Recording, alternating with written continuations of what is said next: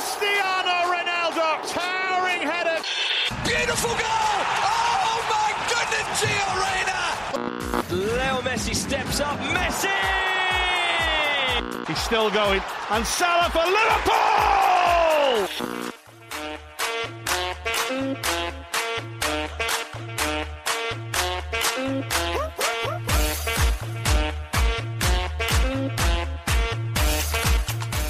سلام سلام. خوش اومدید. به اپیزود 39 هم از فصل پنجم رادیو آفساید.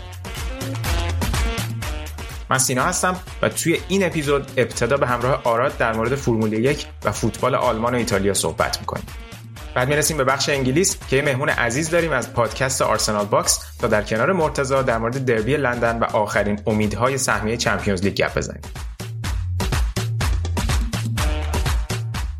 راستی اگه اولین باره به ما گوش میدین باید بگم رادیو آفساید یه پادکست خودمونیه با تمرکز بر فوتبال اروپا که توش تلاش می‌کنیم از زوایای مختلف به مسائل فنی، حاشیه‌ای، پشت صحنه و مدیریتی این بازی زیبا بپردازیم. همینطور گهگاه در مورد وضعیت فوتبال ملی ایران هم صحبت می‌کنیم. رادیو آفساید رو می‌تونین از طریق Castbox، Spotify، Apple Podcast و Google Podcast و همینطور بقیه اپلیکیشن های پادگیر گوش بدید. ما رو در توییتر، تلگرام و اینستاگرام هم دنبال کنید و کانال یوتیوبمون هم subscribe کنید که محتوای متفاوتی از پادکستمون معمولا اونجا کار می‌کنیم. و از همه مهمتر این که فراموش نکنین ما رو به دوستانتون هم معرفی کنید. دمتون گرم که به ما گوش میدین. دیگه بریم و بحث این اپیزود رو آغاز کنیم.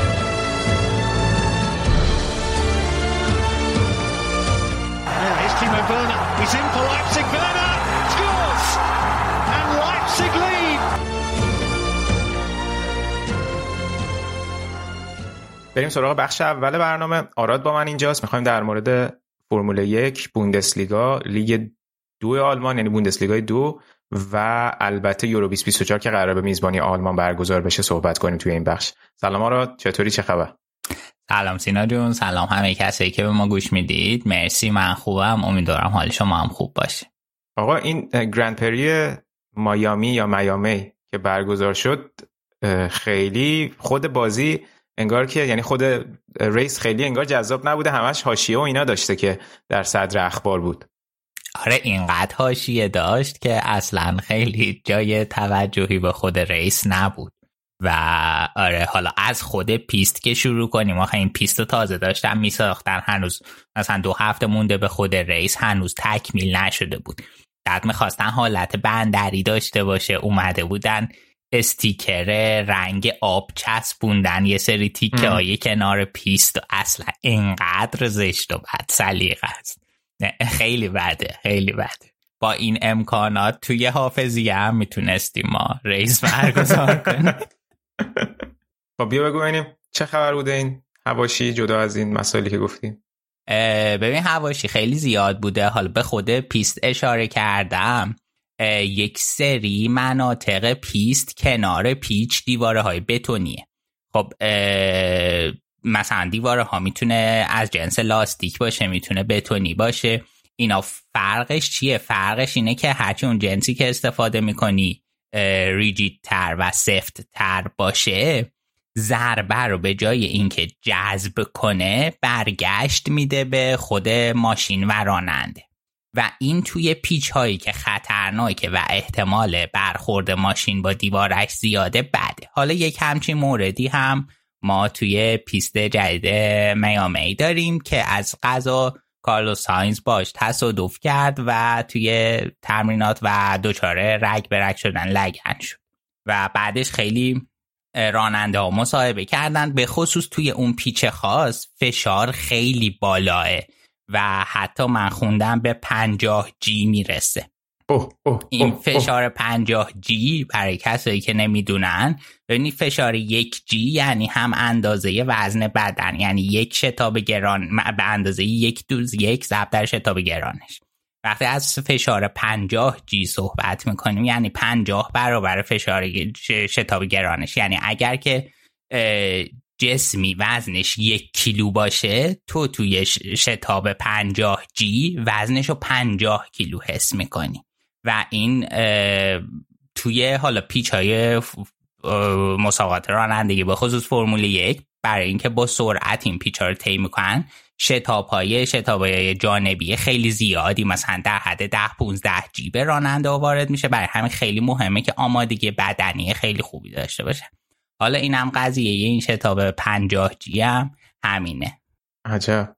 آره بعد یه چیزی که خیلی چیز شد اینا خب واکنش نشون دادم به مدیر مسابقه و اینا. بعد مدیر مسابقه اعلام کرد که نه مش ما بررسی کردیم مشکلی نداره نیازی نیست که موانع بهتر ایجاد کنیم. و قبلش مدیریت مسابقه تصویب کرده بود که آقا داشتن جواهرات ممنوعه. خب بعد مثلا همیلتون پیرسینگ دماغ داره. بعد خب این سال هاست داره دیگه. بعد گفته بودن که نه این برای امنیت خود راننده همیلتون مسابقه و من الان 16 سال اینو دارم تو پیست. چی شده؟ بعد خیلی چیز شده و controversial شده بود که آقا این چی, چی شد که پیرسینگ خطرناکه؟ شما این دیوار بتونی گذاشتی اینجا راننده بخوان بهش بزنن بمیرن خطرناک نیست. و خلاصه خیلی سر صدا کرده بود این قضیه. این الان مشکل این پیست بوده در واقع دیگه یا چیزیه که تو همه پیستا قراره مثلا این نه نه, نه. مشکل, مشکل این پیست بوده که تازه ساختن. و اون خب موانع چیزو که بخوام بذارن حالا اصطلاحا لاستیکی رو بخوام بذارن حدودی یک متر فضا می‌گیره. به دلیل این استدلال کرده مدیر مسابقه که این یک متری که فضا می‌گیره پیست خیلی باریک میشه و این خودش خطرناک. درست. ولی خب حال داشتن دیوار بتونی به نظر خیلی خطرناک تر می‌رسه. درسته. دیوید بکام هم که بوده. آره دیگه بکام که آخه تیمش توی میامه این تیمه که خریده دیگه. اومده بود فرمول یک و شکیل اونیل هم بود که خب معمولا توی گرند پریایی که تو آمریکا برگزار میشه میاد. بکام پارسال هم بود تو چ... یعنی فصل پیشم تو چند تا بود؟ اونایی که تو اونی که تو قطر هم بود فکر کنم رفته بود و تو آمریکاش هم فکر کنم بود. آره تو قطره به خصوص که خب خیلی فوتبالیا بودن به خاطر همون قضیه قطر و اینا. آره آره. آره این که دیگه حالا احتمالا دم خونش بوده پا شده اومده. دیگه سرم بریم ببینیم اینا آره. بعد آه یه مسئله دیگه. این قانونی بود که اخیرا توی آمریکا تست داره تصویب میشه به خصوص توی ایالت های قرمز و حالا به طور خاص توی فلوریدا که در واقع پایتخت ایالتش میشه میامی. این قانون تصویب کرده بودن که سقط جنین بعد از هفته پونزدهم ممنوعه و کسی که از این قانون تخطی کنه تا ده سال زندان و تا 100 هزار دلار جریمه میشه. که خیلی این موضوع حالا توی همه زمین ها چند وقت اخیر واکنش به همراه داشته به خصوص توی فرمول یک راننده مطرح مثل فتل و همیلتون به این موضوع واکنش نشون دادن. همیلتون که توی اینستاگرامش پست گذاشته بود گفته بود که من خیلی حال می‌کنم که بیام آمریکا و لذت می‌برم ولی از این موضوع هم نمی‌تونم چشم پوشی کنم که الان داره چه اتفاقاتی میفته و چه بر سر زنهای این مناطق میاد. و بعدش گفته که هر کسی باید آزادانه بتونه تصمیم بگیره که با بدنش چه رفتاری داشته باشه. و من نمی‌تونم تصور کنم که همچین حقی از زنان گرفته بشه. درسته. بله دیگه خب ما نیازی نیست اشاره کنیم راجبه چه حقوقی از زنان ولی جالبه واکنششون آره. آره واکنششون که جالبه. آره. چیز بست دادم به شرایط بعضی از فهمیدم میگم یعنی ولی جالب بوده. خب حالا می‌تونستم خیلی ارتباطی بهش نداشته آره باشه خصوص آره جالب آره. بوده. ببین حالا درسته که مثلا الان این فصل فتل و همیلتون خیلی توی رقابت قهرمانی رلوانت نیستن ولی جفتشون بالاخره جزء آیکون های فرمول یکن یکیشون همیلتون چرا نیست؟ قهرمان شده. آه رقابت فتل و همیلتون رو میگی. نه نه نه جزء رقابت قهرمانی این فصل. با توجه به شرایطی که مرسدس داره اونورم که اصلا مارتین تو باقالیاست میگم توی رقابت قهرمانی نیستن. حالا حتی اصلا تا همیلتون رو حساب نمی‌کنین آره خیلی غیر واقعی است. هم مرسدس این فصل چیزی ازش در نمیاد. بعد با این وجود این دوتا هر دوتاشون آیکون های فرمول یک هم بین رانندگان فعال یکیشون هفت تا قهرمانی داره یکیشون چهار تا قهرمانی و خیلی تمرکز مدیا روشونه. برای همین از فرصت ها استفاده می‌کنن و حالا هم به خصوص خودم فتل خیلی دنبال می‌کنم و همچین واکنش نشون میده. یه چیز دیگه که اتفاقا فتل بهش اعتراض کرده بود یه جشنی قبل چیز گرفته بودن قبل از مسابقات گرفته بودن با حضور راننده ها و مدیرای تیم و از این حرفا که فتل یه تیشرت پوشیده بود که گرند پریه روش نوشته بود جی پی میامی 2060 بعد یه کلا کاسکت بود زیر آب که داشت با این لوله ها تنفس می‌کرد که اشاره داشت به گرمایش زمین و اینکه خیلی از شهرهای ساحلی و خطر غرق شدن تهدید می‌کنه به خاطر اینکه سطح دریاها بالا میاد و حالا اینجوری تنه زده بود به گرند پری 2060 میامی. 2000 2000 چند؟ 60 2060 آینده نگری بچه. آره. بسیار عالی. ببین آره یه چیزی من راستی می‌دیدم یه رشته توییتی توی توییتر دیدم خیلی جالب بود. حالا تو خود قطعا خیلی اطلاعات بیشتر برای من جالب بود اینجا که راجب این لیبرتی مدیا که سال 2016 اومده بود کلا فرمول یکو گرفته بود صحبت کرده بود که چقدر باعث ایجاد پیشرفت شده توی این بیزنس. یه آماریش که برای من خیلی جالب بود این بود که اینا اومدن یه سری قوانینی که تو social media بوده و در واقع شاید راجع به حق پخش بوده اینکه کمپانیا و درایورها بتونن چه ویدیوهایی رو از مسابقات روی social media شون و اینا بذارن. اون قوانینش یکم شل‌تر کرده بودن.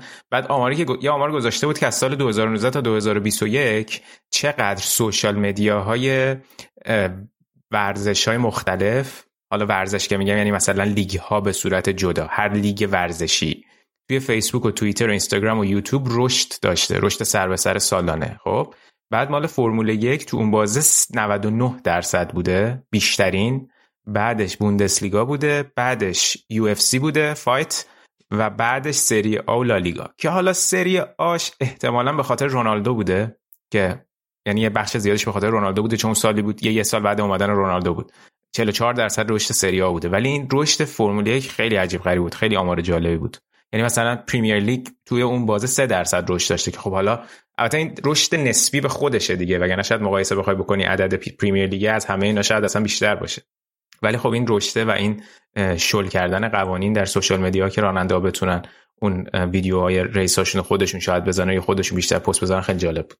جالب بود خیلی ایول نده بودم این آمارو آره می‌تونیم رو پیجمون بزنیم رشتوشو چون آمارهای مختلفی داره که می‌تونی حتی با لیگای مختلف فوتبال هم مقایسش بکنی فکر می‌کنم که جالب توجه ایول ایول جالبه. آره حتما.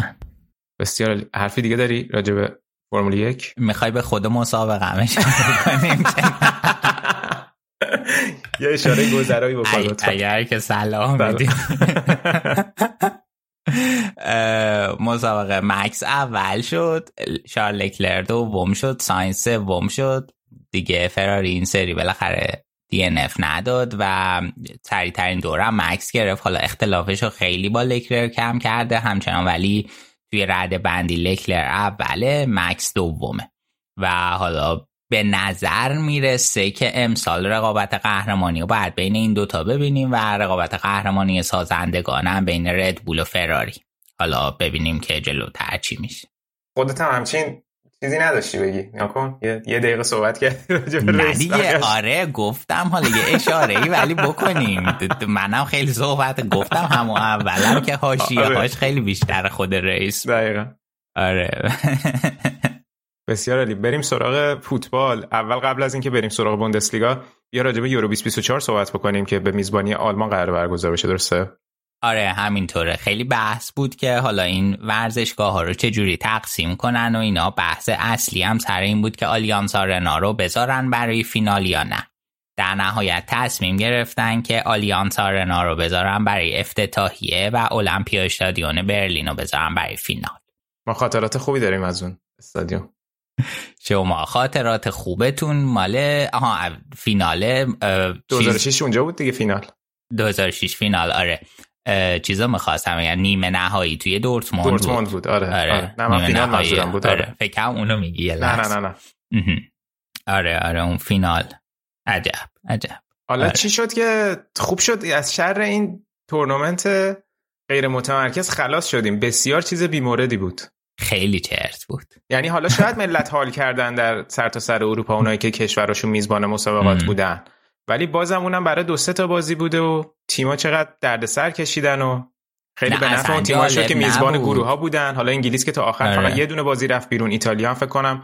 آره دیگه ایتالیا هم که دور گروهیش خودش میزبان بود. خیلی خیلی آنفر بود. آره. می‌خواستن مثلا نگن میزبانی رو میدیم به انگلیس ولی در این حال بدنم به انگلیس, که آره. آخرش هم نشد که کار 66 رو تکرار کنن یه جام بیار ولی هیجان انگیز میشه تو آلمان. آره جالب میشه. میزبان جالبیه. آره من خودم خیلی خوشحالم و خب خیلی سالم هست آلمان یورو نبرده دیگه. از 96 که آخرین یورو بوده که اونم باز تعجب بود که برد با اون تیم پیرا پاتالش آره. و آره و حالا باید ببینیم می‌تونن بالاخره تلسمشو بشکنن یا نه. به قول رشاد شیرینی جام جهانی نداره می‌دونم ولی خب حال میده بالاخره دیگه. بابا خیلی حال میده. آره حال میده و الان اسپانیا رسیده سه تا شده. بعد یکی بگیریم چهار تا بشه. این استادیوم مرسدس شتوتگارت که نزدیکتونه هم قراره باشه دیگه حتما یکی از ورزشگاه میزبان آره دقیقا. برنامه بازی آلمان از الان مشخص شده. گفتیم بازی افتتاحیه که خب بازی اول آلمان توی گروهیه توی مونیخ توی آلیانز آرنا خواهد بود. بازی دوم توی شتوتگارته که گفتی و توی مرسدس بنز آرنا خواهد بود و بازی سوم آلمان قراره تو فرانکفورت باشه. درست و حالا اینم که اشاره کردی قراره از 23 می یعنی از الان که ضبط می‌کنیم 11 روز دیگه بازسازی مرسدس بنز آرنای اشتوتگارت رو شروع کنن و حالا یه سری چیزای قسمت های VIP بخش های تریبون اصلی و حالا جاهای اتاقای functional که در واقع مال تیمای تصویر برداری و اینا قرار بازسازی بشه. بله با آسیبی که روبات ها زدن باید هم بازسازی بشه. آره اون که چیز صندلی VIP خورده بودن. اونا که از اول باید چیز کنن. آره و قراره که چهار تا پنج تا بازی کلا توی مرسدس بنز آرنا باشه. چهار تا بازی گروهی از گروه های آسی و ای و یه دونه بازی یک چهار درست. یکی از بچه ها که از شنونده هامون هم هست همیشه هم برامون کامنت می‌ذاره پویا که تو بخش وی آی به ما آمار داده بود. اون سری که دیده بود که روبه ها واقعا صندلی اینا رو خوردن احتمالا خب می‌تونیم ازش در مورد پیشرفت پروژه اشتوتگارت تا یورو 2024 خبر بگیریم. پویا خلاصه خوشحال میشیم. یه دفعه بیا تو برنامه راجع به این استادیومتون صحبت کن ببینیم که ماجرا از چه قراره. بسیار عالی بریم آقا سراغ خود بوندسلیگا تو بوندسلیگا فکر کنم حالا جدا از خود مسابقاتی که داره برگزار میشه شاید بزرگترین خبر خبر transfer ارلینگ هالند به منچستر سیتی بود این هفته و چیزی که خب می‌دونستیم حتما هالند جدا میشه این فصل ولی خب یه مقداری اخیرا یه سری صحبت مطرح شده بود که شاید بایرن بخواد براش تلاشی بکنه ولی اتفاق خاصی نیفتاد و طبق حالا اخباری که اومد یک ماه پیش توافق بین هالند و منچستر سیتی حاصل شده بود. و مینو رایولا عمرش به دنیا نبود. یکی از بزرگترین ترانسفراشو ببینه. بزرگتر از لحاظ بزرگترین از لحاظ اون استعدادی که داره جابجا می‌کنه. بیا ببینیم اخبار در چه زمینه ای بوده چه صحبتهایی شده توی این چند وقت. حالا یکم با هم راجع به دوران هالند توی دورتموند صحبت بکنیم.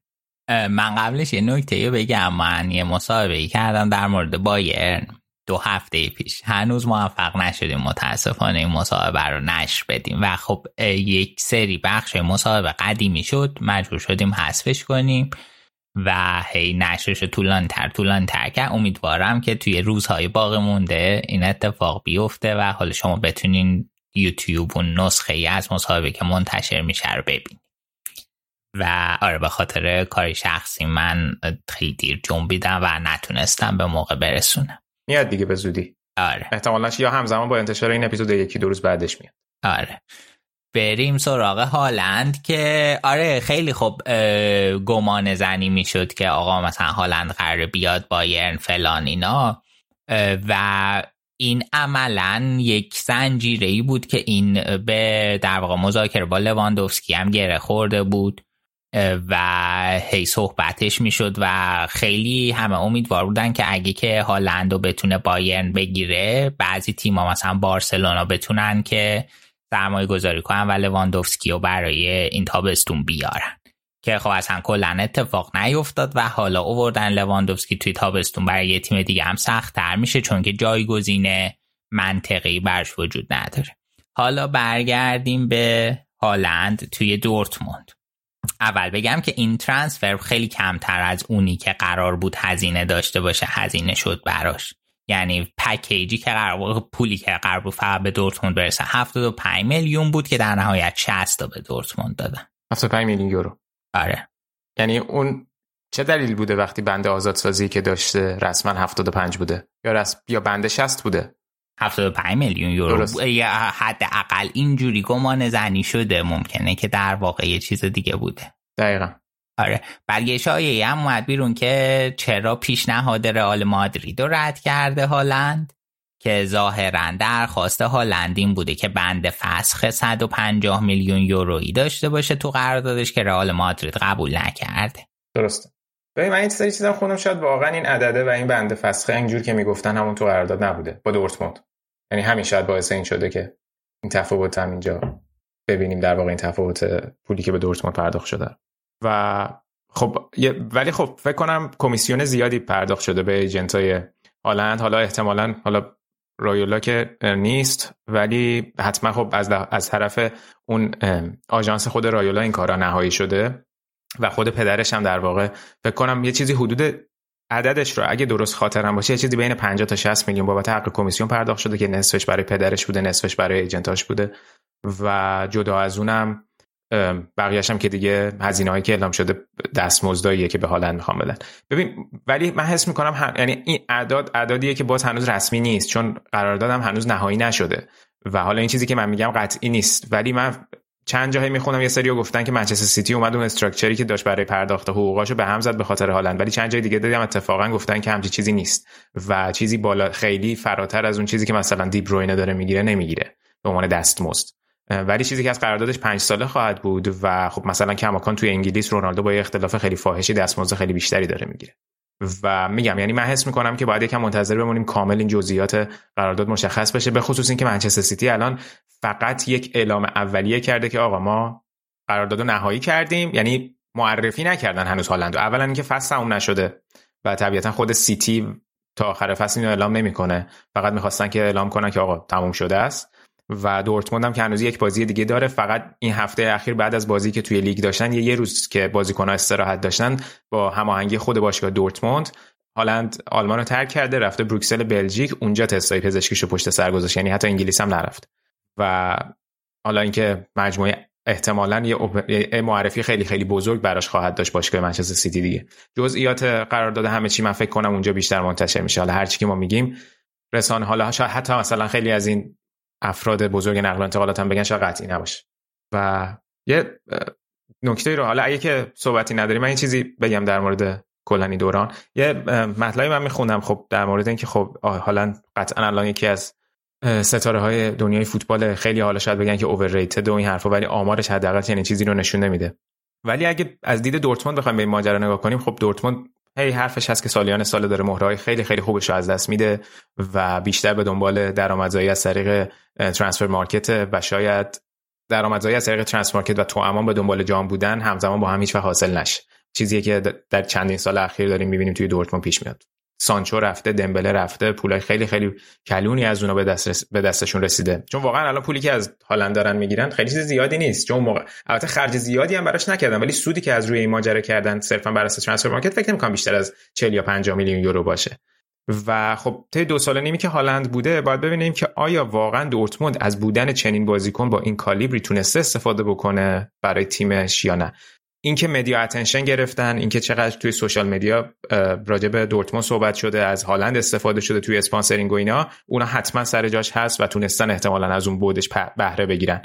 ولی اینکه شما نمی‌تونی یه تیمی رو کنار اون بازیکن ستاره که داری بچینی خیلی که بتونه ازش استفاده بهینه بکنه خیلی ضعف بزرگیه دیگه. راجع به تیمایی که ستاره خیلی بزرگ می‌گیرن و از پتانسیلشون به صورت کامل نمی‌تونن استفاده بکنن همیشه این انتقاد هست.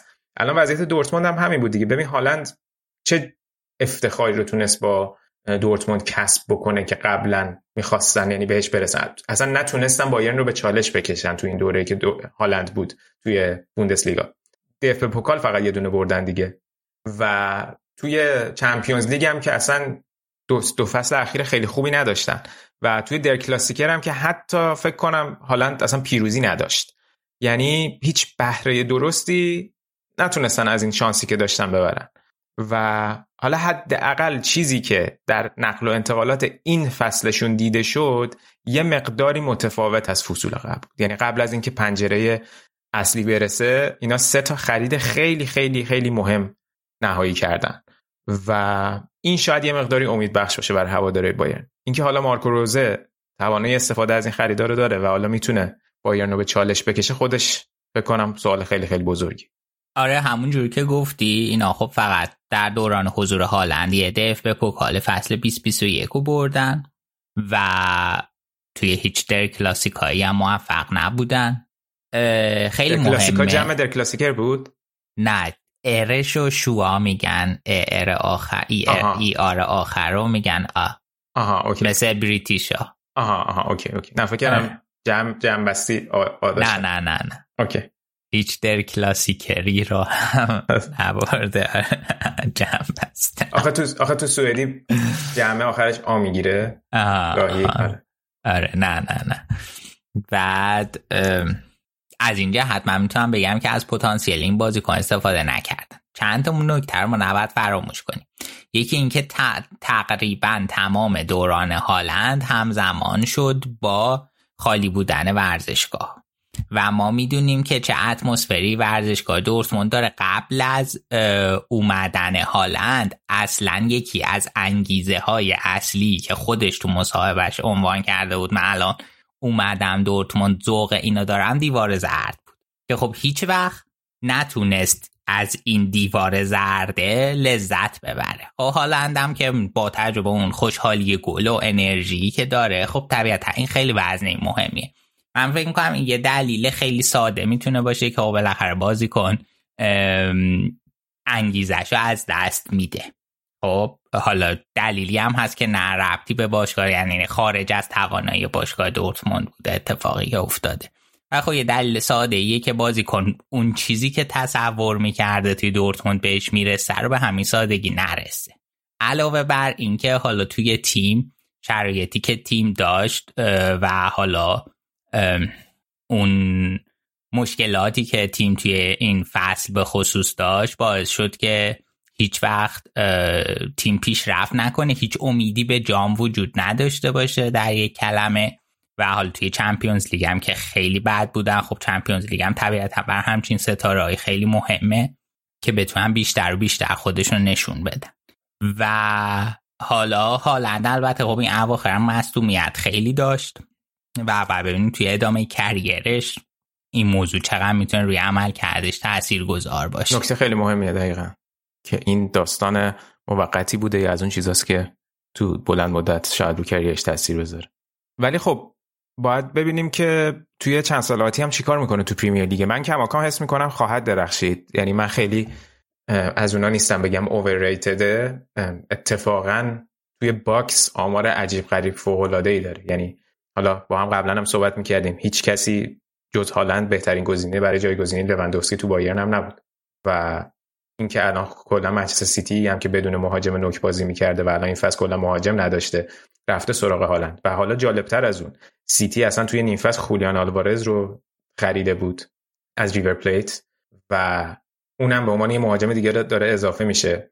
اینکه این دوتا همزمان با هم تو ترکیب باشن که محاله که پپ بخواد با دوتا مهاجم بازی بکنه. ولی یه بحثی که بود همین نگرانی راجع به مصدومیت های هالند بود که این امکان رو شاید به سیتی و پپ بده که در همه فصل نیاز نباشه که از هالند استفاده بکنن. شاید گاهی اوقاتی اگه مصدوم باشه حداقل یه بکاپ خیلی خوب داشته باشن چون قطعا با وجود هالند سیستم پپ تغییرات بزرگی خواهد کرد. من خیلی بعید می‌دونم. یعنی مثلا پس فردا می‌بینیم هالند هم گذاشته هافبک دفاعی. نه نه نه. من آها آها. اون چیز بود دیگه؟ اون زمان بایرنش سیستم صفر یازده یا نویر هم می‌خواست بیاره تو هافبک صفر یازده صفر بود. که بعد نویر پیشنهادش رو رد کرده بود. گفته بود که حریفان ها نمی‌خوان تحقیر بی احترامی کنم کار درستی نیست. اینو راجع به کنته هم می‌گفتن دیگه. می‌گفتن اون موقع شایعه شده بود اینتر مسی رو بره بگیره. می‌گفتن کنته میذارتش wing back چپ.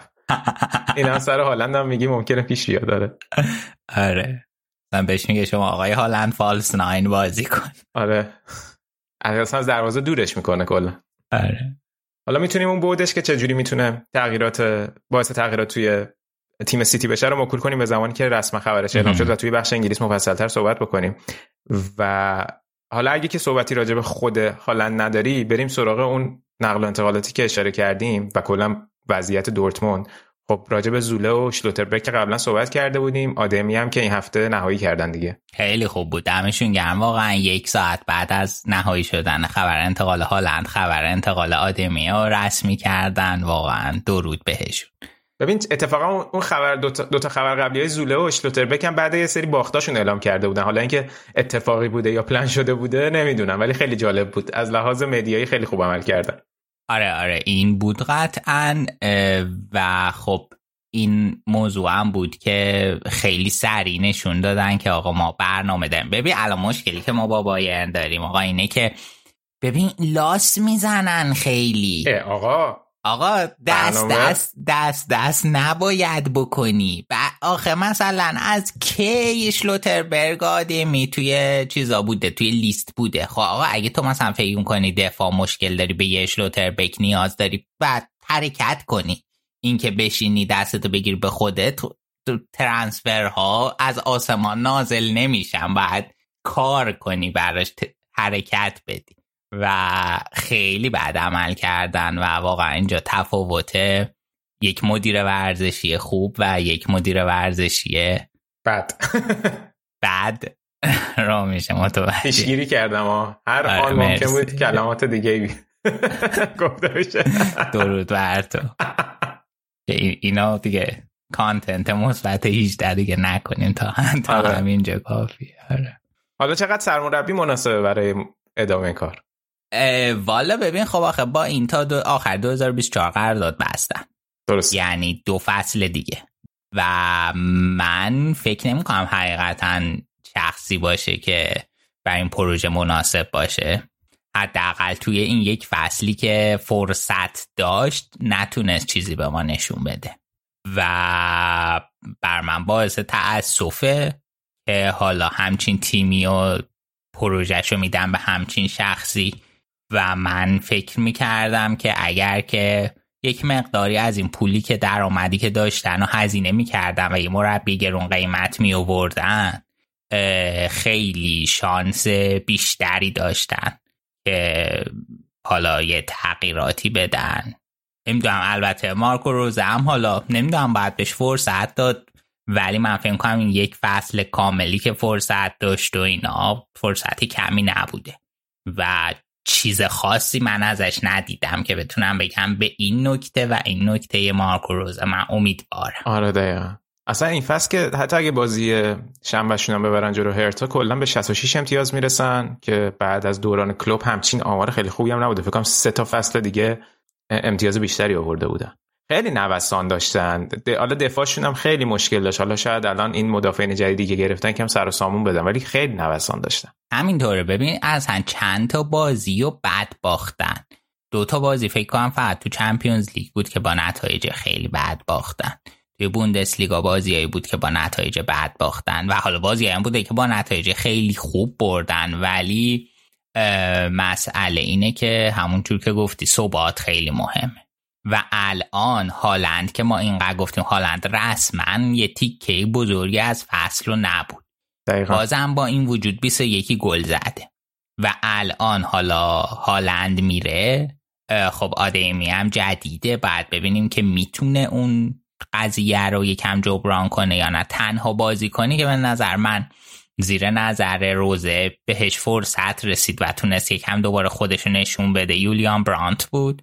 که 9 تا گل زد 8 تا پاس گل داد این فصل و حالا نسبت به فصل پیش که خیلی یه بازیکن تو سایه بود خیلی پیشرفت محسوسی داشته حالا می‌تونه به روزای خوب خودش شاید برگرده. ولی خب مثلا مالن که با سی تا خریدنم هیچ درخشش ویژه ای نداشت پنج تا گل زد. خب انتظارشون یه عمل در واقع اینا به عنوان جایگزین سانچو خریده بودن دیگه. انتظار داشتن که اندازه سانچو هم دلیور کنه.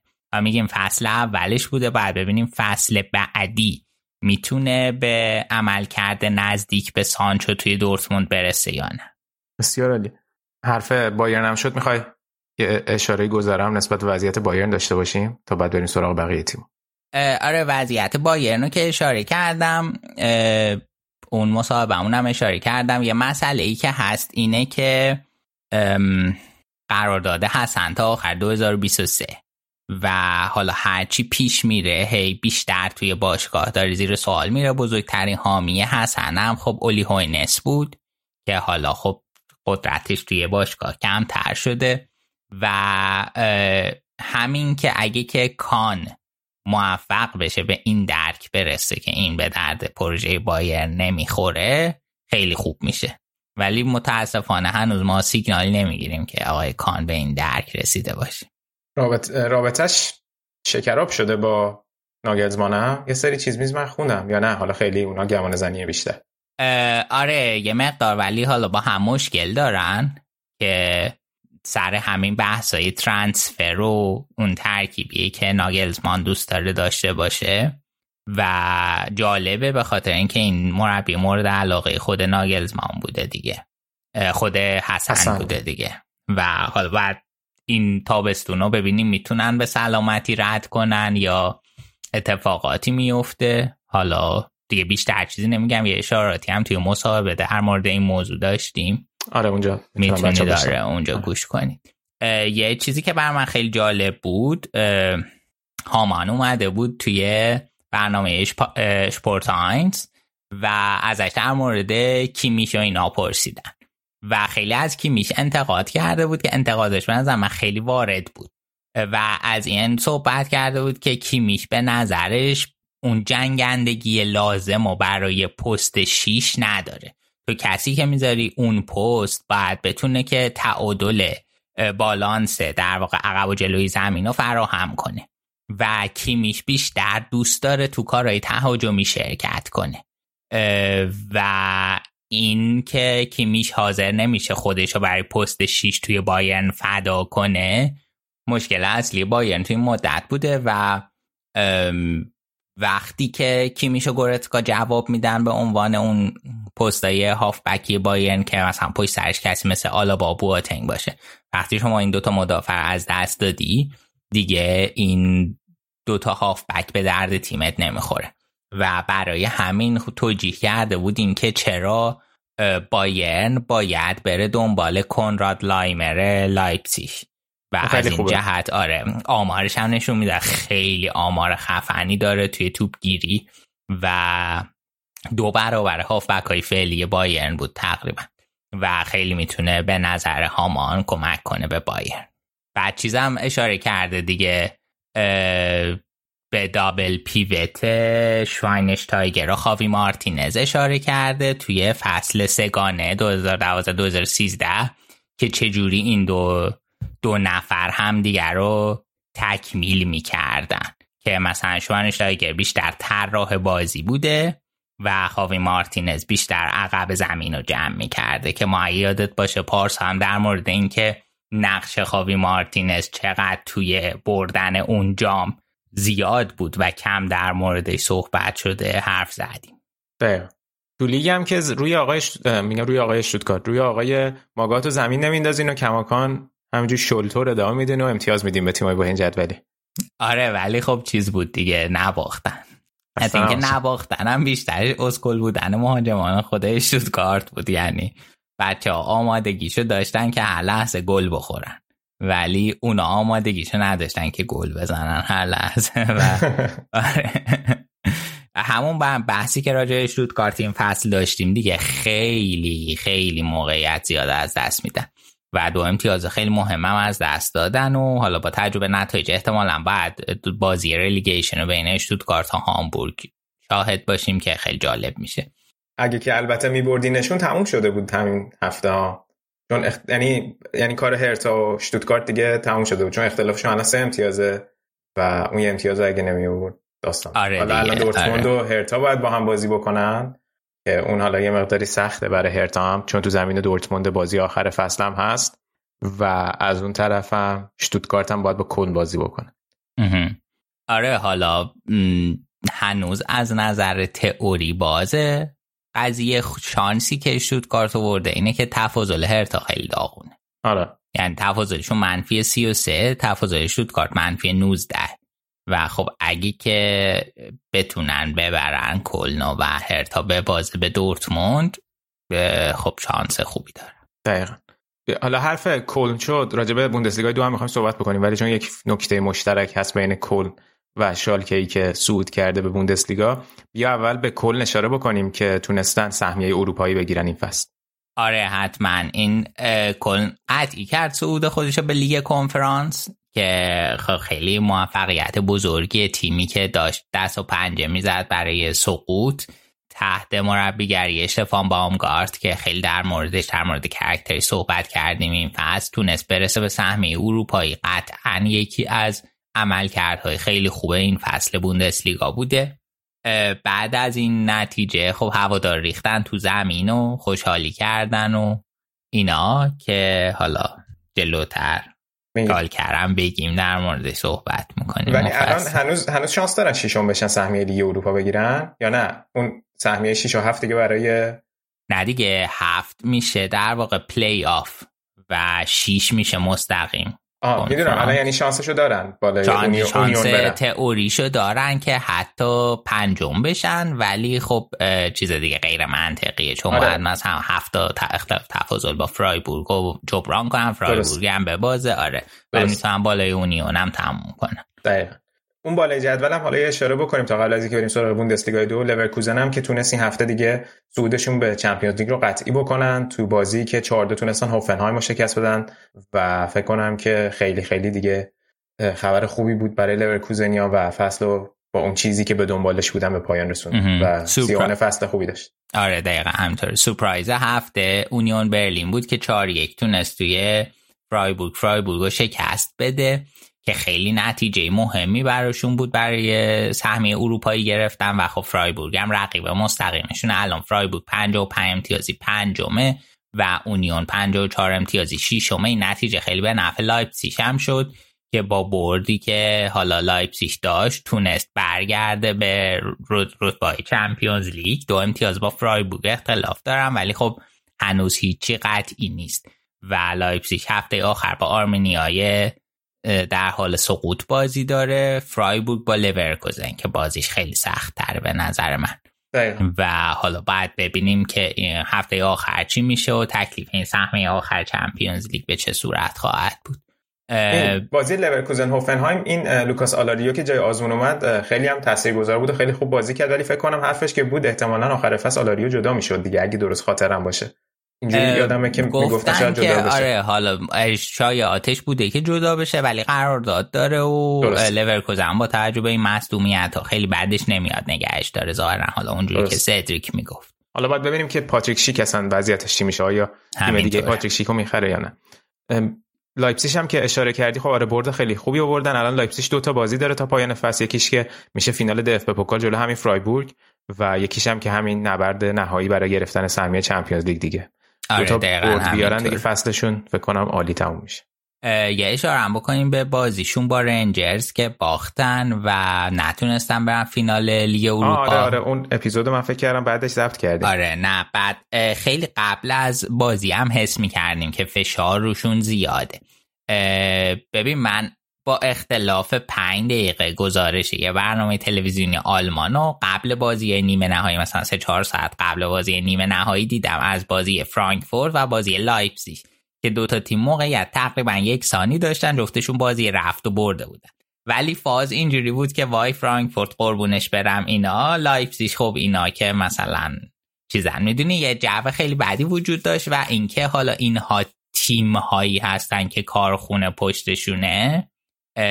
در واقع این باعث میشه که مثلا با تیمی مثل فرانکفورت مقایسش نکنن و اینجوری مقایسش کنن که خب مثلا انتظارات ازش اولا بیشتر فشار روش خیلی بیشتر می‌ذارن و من فکر می‌کنم که لایپسیش برای گام بعدیش حتما بعد یه جام بیاره و خیلی این دف به پوکاله می‌تونه براشون حیاتی باشه. دقیقا. خیلی مصاحبه کردن توی مصاحبه با قبل بازی با تدسکو هم این فشار حس می‌شد که ازش پرسیدن که حالا اگه که اونا قهرمان نشین اینم نرین فینال چی میشه؟ گفت ببینیم با, با چه شرایطی من اومدم توی تیم. اگه از همین لحظه که مصاحبه می‌کنیم ما همه بازیامونم به بازیم به نظر من فصل خیلی موفقی داشتیم. و سعی کرد حالا اینجوری با اون فشاری که رسانه میاره رد کنه و حالا اون بازی با رنجرز که باختن بازی خوبی هم نداشتن نتونستن برن به فینال. و حالا فینال با فرانکفورت با رنجرز برگزار کنه توی سویا بندر سویا و همین دیگه. خود فرانکفورت هم توی لیگ با گلادباخ یک یک کرد که دوباره سیستم چرخشی استفاده کرده بود و بازیکن اصلی و استراحت داده بود. فینال بزرگیه دیگه برای فرانکفورت. صد درصد صد درصد این فرانکفورت از دهه هشتاد که آخرین افتخار اروپاییش بوده و قهرمان حالا اون موقع جام یوفا شده دیگه افتخار بزرگی نداشته. یک بار هم دهه شست فینال Champions League بوده که اون موقع لیگ قهرمانان اروپا بوده و نه اون موقع چی بوده اسمش؟ جام باشگاه اروپا. جام باشگاه اروپا بوده و هفت سه به رئال باختن درست. بسیار عالی. بکنم دیگه بوندسلیگا رو تقریبا همشون رو صحبت کردیم. بیا بریم بوندسلیگای دو. فقط دو تا نکته کوچیک اشاره کنم. بازی جاموندینا بازی بایرن کارت آخر بازی کمان یه چک زد. آها اخراج شد سر آره, آره, آره اخراج شد. بعد سه جلسه هم محرومش کردن. یعنی بازی آخر بایرن و دوتا بازی اول فصل دیگر از دست داد. بعد مراسم خدافزی زوله بود. آخر بازی که آخرین بازیش برای بایرن بوده. آخرین بازی خونگیش در واقع. بر بایرن بود و خیلی جالب نه؟ و بعضی از هوادار متاسفانه با شعارهای حرومزاده دورتموندی ازش پذیرایی کردن که خیلی بعد خیلی باز تاسف دیگه. دیگه با هواداری که همچین عقلی دارن و نمی‌تونن آنالیز کنن که این بازیکن اصلا خودش نرفته. بابا حالا گیریم که اصلا خودش اصرار می‌کرد که من می‌خوام برم دورتموند.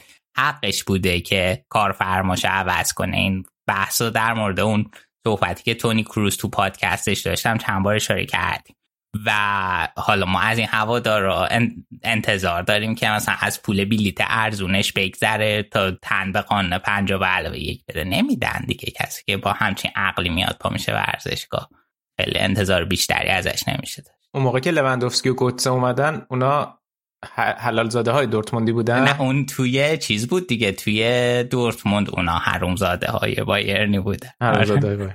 بسیار چیزم بود خیلی آره خیلی اتفاقا برای گوتسه چالش برانگیز بود چون یادت باشه بعدش دوباره برگشت دورتموند و تا مدت ها توی ورزشگاه هو می‌شد بنرای توهین آمیز براش می آوردن و خیلی مثلا مدیریت اینا گفتن و نکنین و اینا. بالاخره دیگه هوادارو خروج کرد. خروج کرد. منم یه نکته دیگه بگم. این همه چی گفتیم. این آماری که راجع به هالند می‌خواستم بگم یه چیزیش جامون این که خیلی جالبه. تا سن 21 سالگی اگه آمار گلزنی مسی و رونالدو رو مقایسه بکنیم با هالند و امباپه یه اختلاف خیلی خیلی فاحشی می‌بینیم که تا همینجاش یعنی هالند و امباپه به چه اعداد عجیب غریبی رسیدن. و اگه روندشون و دوران فوتبالشون مثل مسی و رونالدو باشه همه این رکوردایی که اینا از خودشون به جا گذاشتن شاید شکسته بشه. و احتمالا یه دو قطبی خیلی بدتری شکل خواهد گرفت که امیدوارم شکل نگیره. آره زخممون می‌کنه. آره. بریم بوندسلیگا دو. بریم آقا. بگو ببینیم این داستان شالکه و این گلزنکرشن اینا چی بوده که با کلنم ارتباط نزدیکی داشته اتفاق؟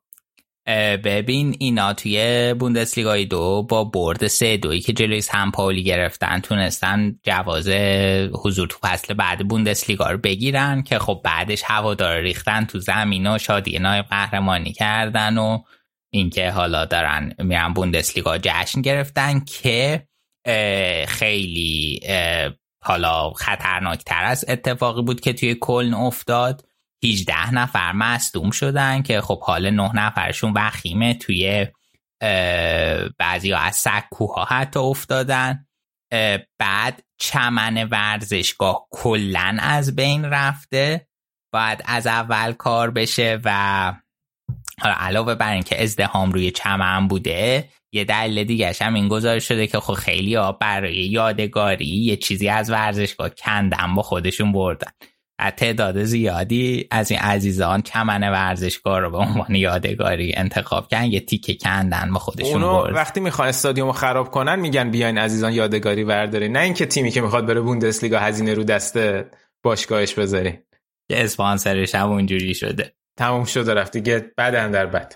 آره هیچ خلاصه که. یعنی هیچ فرقی با اون دم روبه ها گرم باز رفتن صندلی خوردن. چمن رو چیکار داشتی صندلی بی آی پی خوردن. یعنی اونم بازم حالا خیلی خیلی چیز نیست. خیلی با اون تماشاگری که میاد تو ورزش با اون عامه که میاد تو ورزشگاه ارتباط نداره. آره. زده کپیتالیستا بوده آره. آره. خلاصه که قهرمان هم نشدن که. فقط صعود کردن گفتم که جشن آره. نایب قهرمانی گرفتن. آره. یاد خاطری تراکتور زنده کردن آره هیچی خلاصه که خیلی چیز شده بود. خیلی ولی حالا اینا می‌خواستم بگم یادم حالا دف به ممکنه که برای شالکه و کل جریمه های سنگینی در نظر بگیره به خاطر اتفاقاتی که افتاده. حالا بعد منتظر بمونیم تو چند روز آینده ببینیم که تکلیفش چی میشه. حالا گفتم جشن نایب قهرمانی اینا شوخی کردم ولی هفته آخر مشخص میشه که می‌تونن قهرمانشن یا نه. بازیشون توی خونه نورنبرگ و وردر برمن با ینا بازی داره به میزبانی برمن. حالا بقیه تیمای سود کننده هم که هنوز قطعی نشده. این هفته آخر خیلی خفنه دیگه. الان برمن 60 امتیاز داره. بعد پایینش هامبورگ و دارمشتات هستن که 57 امتیاز دارن. تفاضل گل هامبورگ و دارمشتات بهتر از برمن هم هست. یعنی حالا تحت شرایطی اگه برمن ببازه و هم هامبورگ ببره هم دارمشتات ببره تازه ممکنه برمن اصلا حتی پلی آف هم نره. حالا جدا از اون سمپاولی که کردی تیم دوم هامبورگ اونا هم شانس رفتن به پلی آف رو کماکان دارن چون 54 امتیاز دارن. ولی در اون شرایط البته تفاضلشون نه تفاضلشون خیلی کم من فکر کردم که تفاضلشون خوبه. ولی خب حالا احتمالا هامبورگه که بره مرحله بعد و اونجا همونطور که اشاره کردی شاید با اشتوتگارت باید بازی بکنه توی پلی آف بوندسلیگا. هامبورگ با هانزا روستوک باید بازی کنه هفته آخر و دارمشتات هم با پادربورن این قضیه یه بی که حالا ما توی بوندسلیگا صحبت می‌کنیم. توی بوندسلیگا دو هم میشه بهش بسطش داد. ببین الان سنت پاولی دو تا بازی باخته سه تا مساوی کرده خب خود این میشه دوازده امتیاز که اینا از دست دادن. با این دوازده امتیاز با چهار تا اختلاف بالاتر که بودن. یا مثلا دارمشتاد سه تا بازی پشت توی این پنج تا بازی اخیرش باخته نه امتیازه این حالا راجع بقیه تیما مثلا شالکه برمن هامبورگ هم تو مقاطعی از فصل صدق می‌کنه. صرفا می‌خوام بگم که این بحث ثبات تیما به نظر من خیلی موضوع مهمیه توی بوندسلیگا یک و دو. درسته. حالا اگه که آخر فصل شد یه اپیزود راجع به بوندسلیگا دو یه مقداری با جزئیات صحبت بکنیم می‌تونیم بهش بپردازیم. دیگه آقا حرفی سخنی؟ بسیار عالی. بسیار عالی. دمت گرم آراد. یک هفته دیگه از مسابقه های آلمان باقی مونده و بعدش هم که فینال دف به پوکال بین فرایبورگ و لایپزیشه تقریبا میشه گفت یک یا دو اپیزود دیگه در مورد فوتبال آلمان هم تا پایان فصل صحبت می‌کنیم و حالا ببینیم که توی یکی از همین اپیزود راجع به بوندسلیگا دو صحبت کنیم یا یه اپیزود جدا داشته باشیم در پایان فصل. دمتون گرم که تا اینجا گوش دادید. بریم یه استراحت کوتاه بکنیم و برگردیم با بخش ایتالیا که تیم من قهرمان شده و می‌خوام صحبت ها بکنم.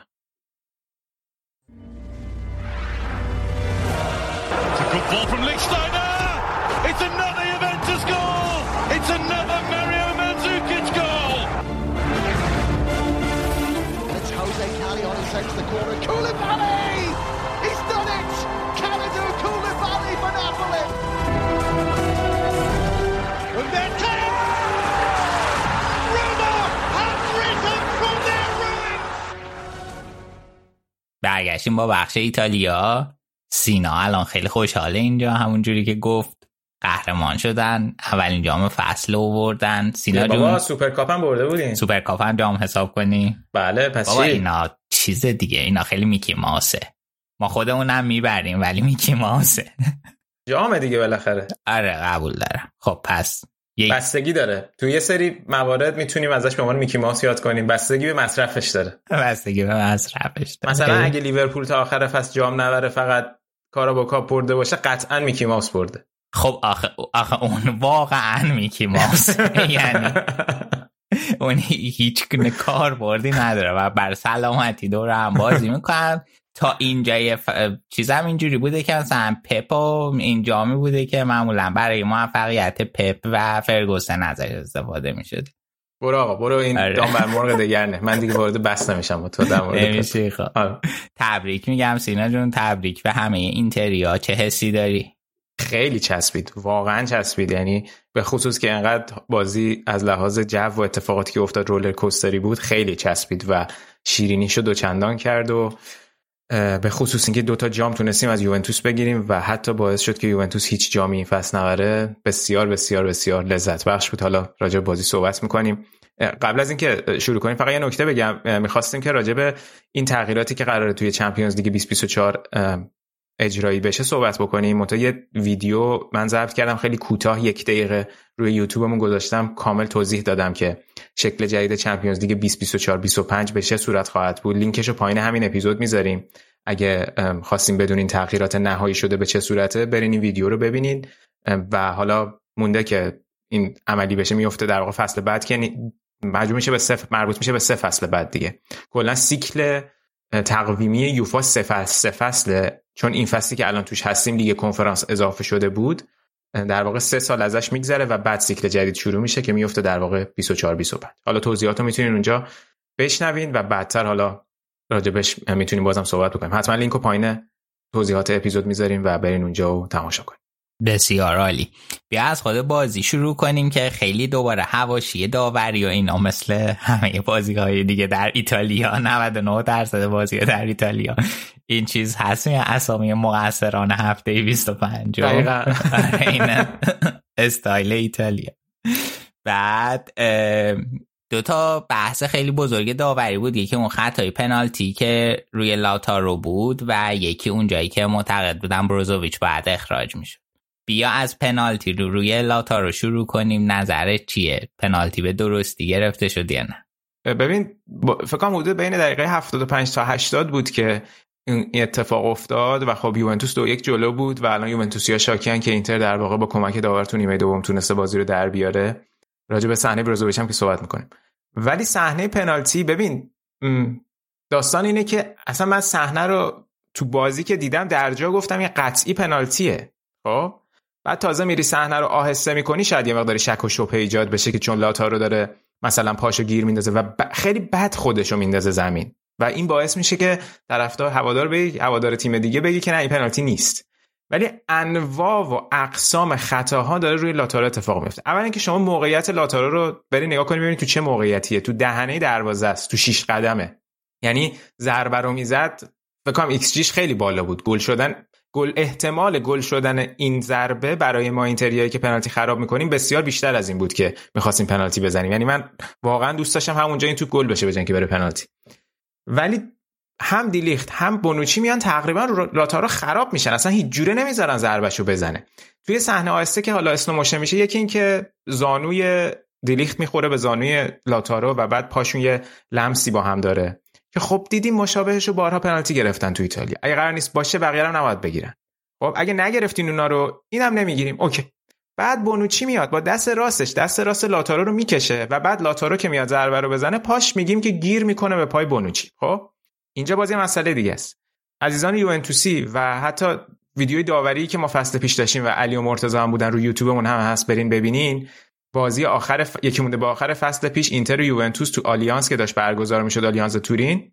یه پنالتی دقیقه 88 داور به نفع یوونتوس می‌گیره که من همونجا معتقد بودم که کوادرادو خیلی واضح داره پاشو خودش گیر میندازه بین پای پریشیچ و داور پنالتی می‌گیره. خب؟ و خیلی هم می‌گفتن نه این باعث مانع حرکتش شده خود یوونتوسیا. اگر اون پنالتی بوده این هم پنالتیه.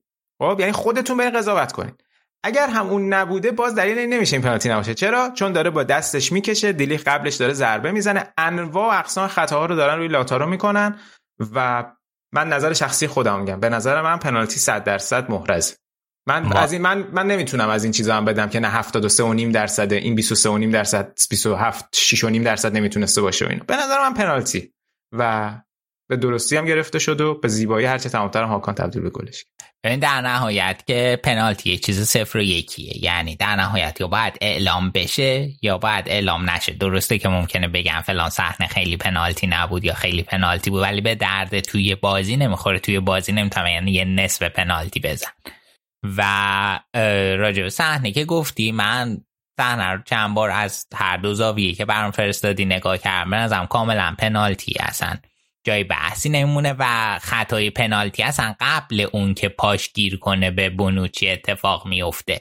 افتادنش با اونجا اتفاق میفته آره یعنی؟ آره. قبل از اون صحنه است اصلا اینکه خطا روش اتفاق میفته و بونوچی جانم که داره تلاش می‌کنه مایی سر زیر بغلا در اختیار بگیره یه سه امتیازی بزن دقیقا. ولی چیز پنالتی دیگه از هر جور نگاه می‌کنی. ببین آخه یه استدلالی هم که همیشه خیلی وقتا هست سر این ماجرا که VAR اومده و باعث شده این پنالتی گرفته بشه. و مثلا تو slow motion کردن این پنالتی ها رو می‌گیرن یا نمی‌گیرن آخه اتفاقا جالبیش اینه تو جریان بازی داور تو اون سرعت سوت زد. یعنی داور پنالتی گرفت. پنالتی نبود که بره VAR و داور اعلامش بکنه. پنالتی رو گرفت اینجا. یعنی داور خودش در لحظه تشخیصش پنالتیه بعد تازه اون slow motion ی که در نهایت پخش میشه خیلی آروم شده است. یعنی اون برخورد دیلیخت با لاتارو و بعد لاتارو با بونوچی خیلی سریع اتفاق افتاد که مجموعه اینا باعث شد اون بیفته. در نتیجه و بعد اون عزیزانی که حتی در سر بازی برگشت نیمه نهایی اینتر میلان معتقد بودن چون هندانویچ اعتراض نکرده پس سر اون گلی که باید آفساید گرفت داور گل بن ناصر. پس مثلا کالولو جلوش نبوده دیدش کور نکرده اعتراض نکرده پس داور بی خود پنالتی گرفته. اینجا بره اعتراض بازیکن یوونتوس خود بونوچی و دیلیختو ببینه. اصلا خودشون هم نرفتن اونقدر با پرتنش اعتراض بکنن. اگه همه اینا معیاره که به نظر من نباید باشه اگه واقعا پنالتی مستقل از اعتراضات باید بگیرن ولی چون دوستان یه سریا هواداران تیم مختلف اعتقاد دارن به این مسائل می‌تونن از اون معیارها و اون استانداردهایی که خودشون استفاده می‌کنن اینجا استفاده بکنن و ببینن که آیا این صحنه پنالتی بوده یا نه. به نظر من 100 درصد پنالتی بود. اینا راست میگی سینا جون ولی اون اخراج بروزوویچ که دیگه بعد اخراج می‌شد دیگه. بله. یعنی آره دیگه. حالا ببین قضیه این بود که اونم باز بازی دو یک بود و خب فشار زیادی روی اینتر بود از لحاظ ذهنی. فش... اینتر داشت فشار میورد ولی از لحاظ ذهنی روی اینتر فشار بود به خاطر اینکه یوونتوس کماکان داشت.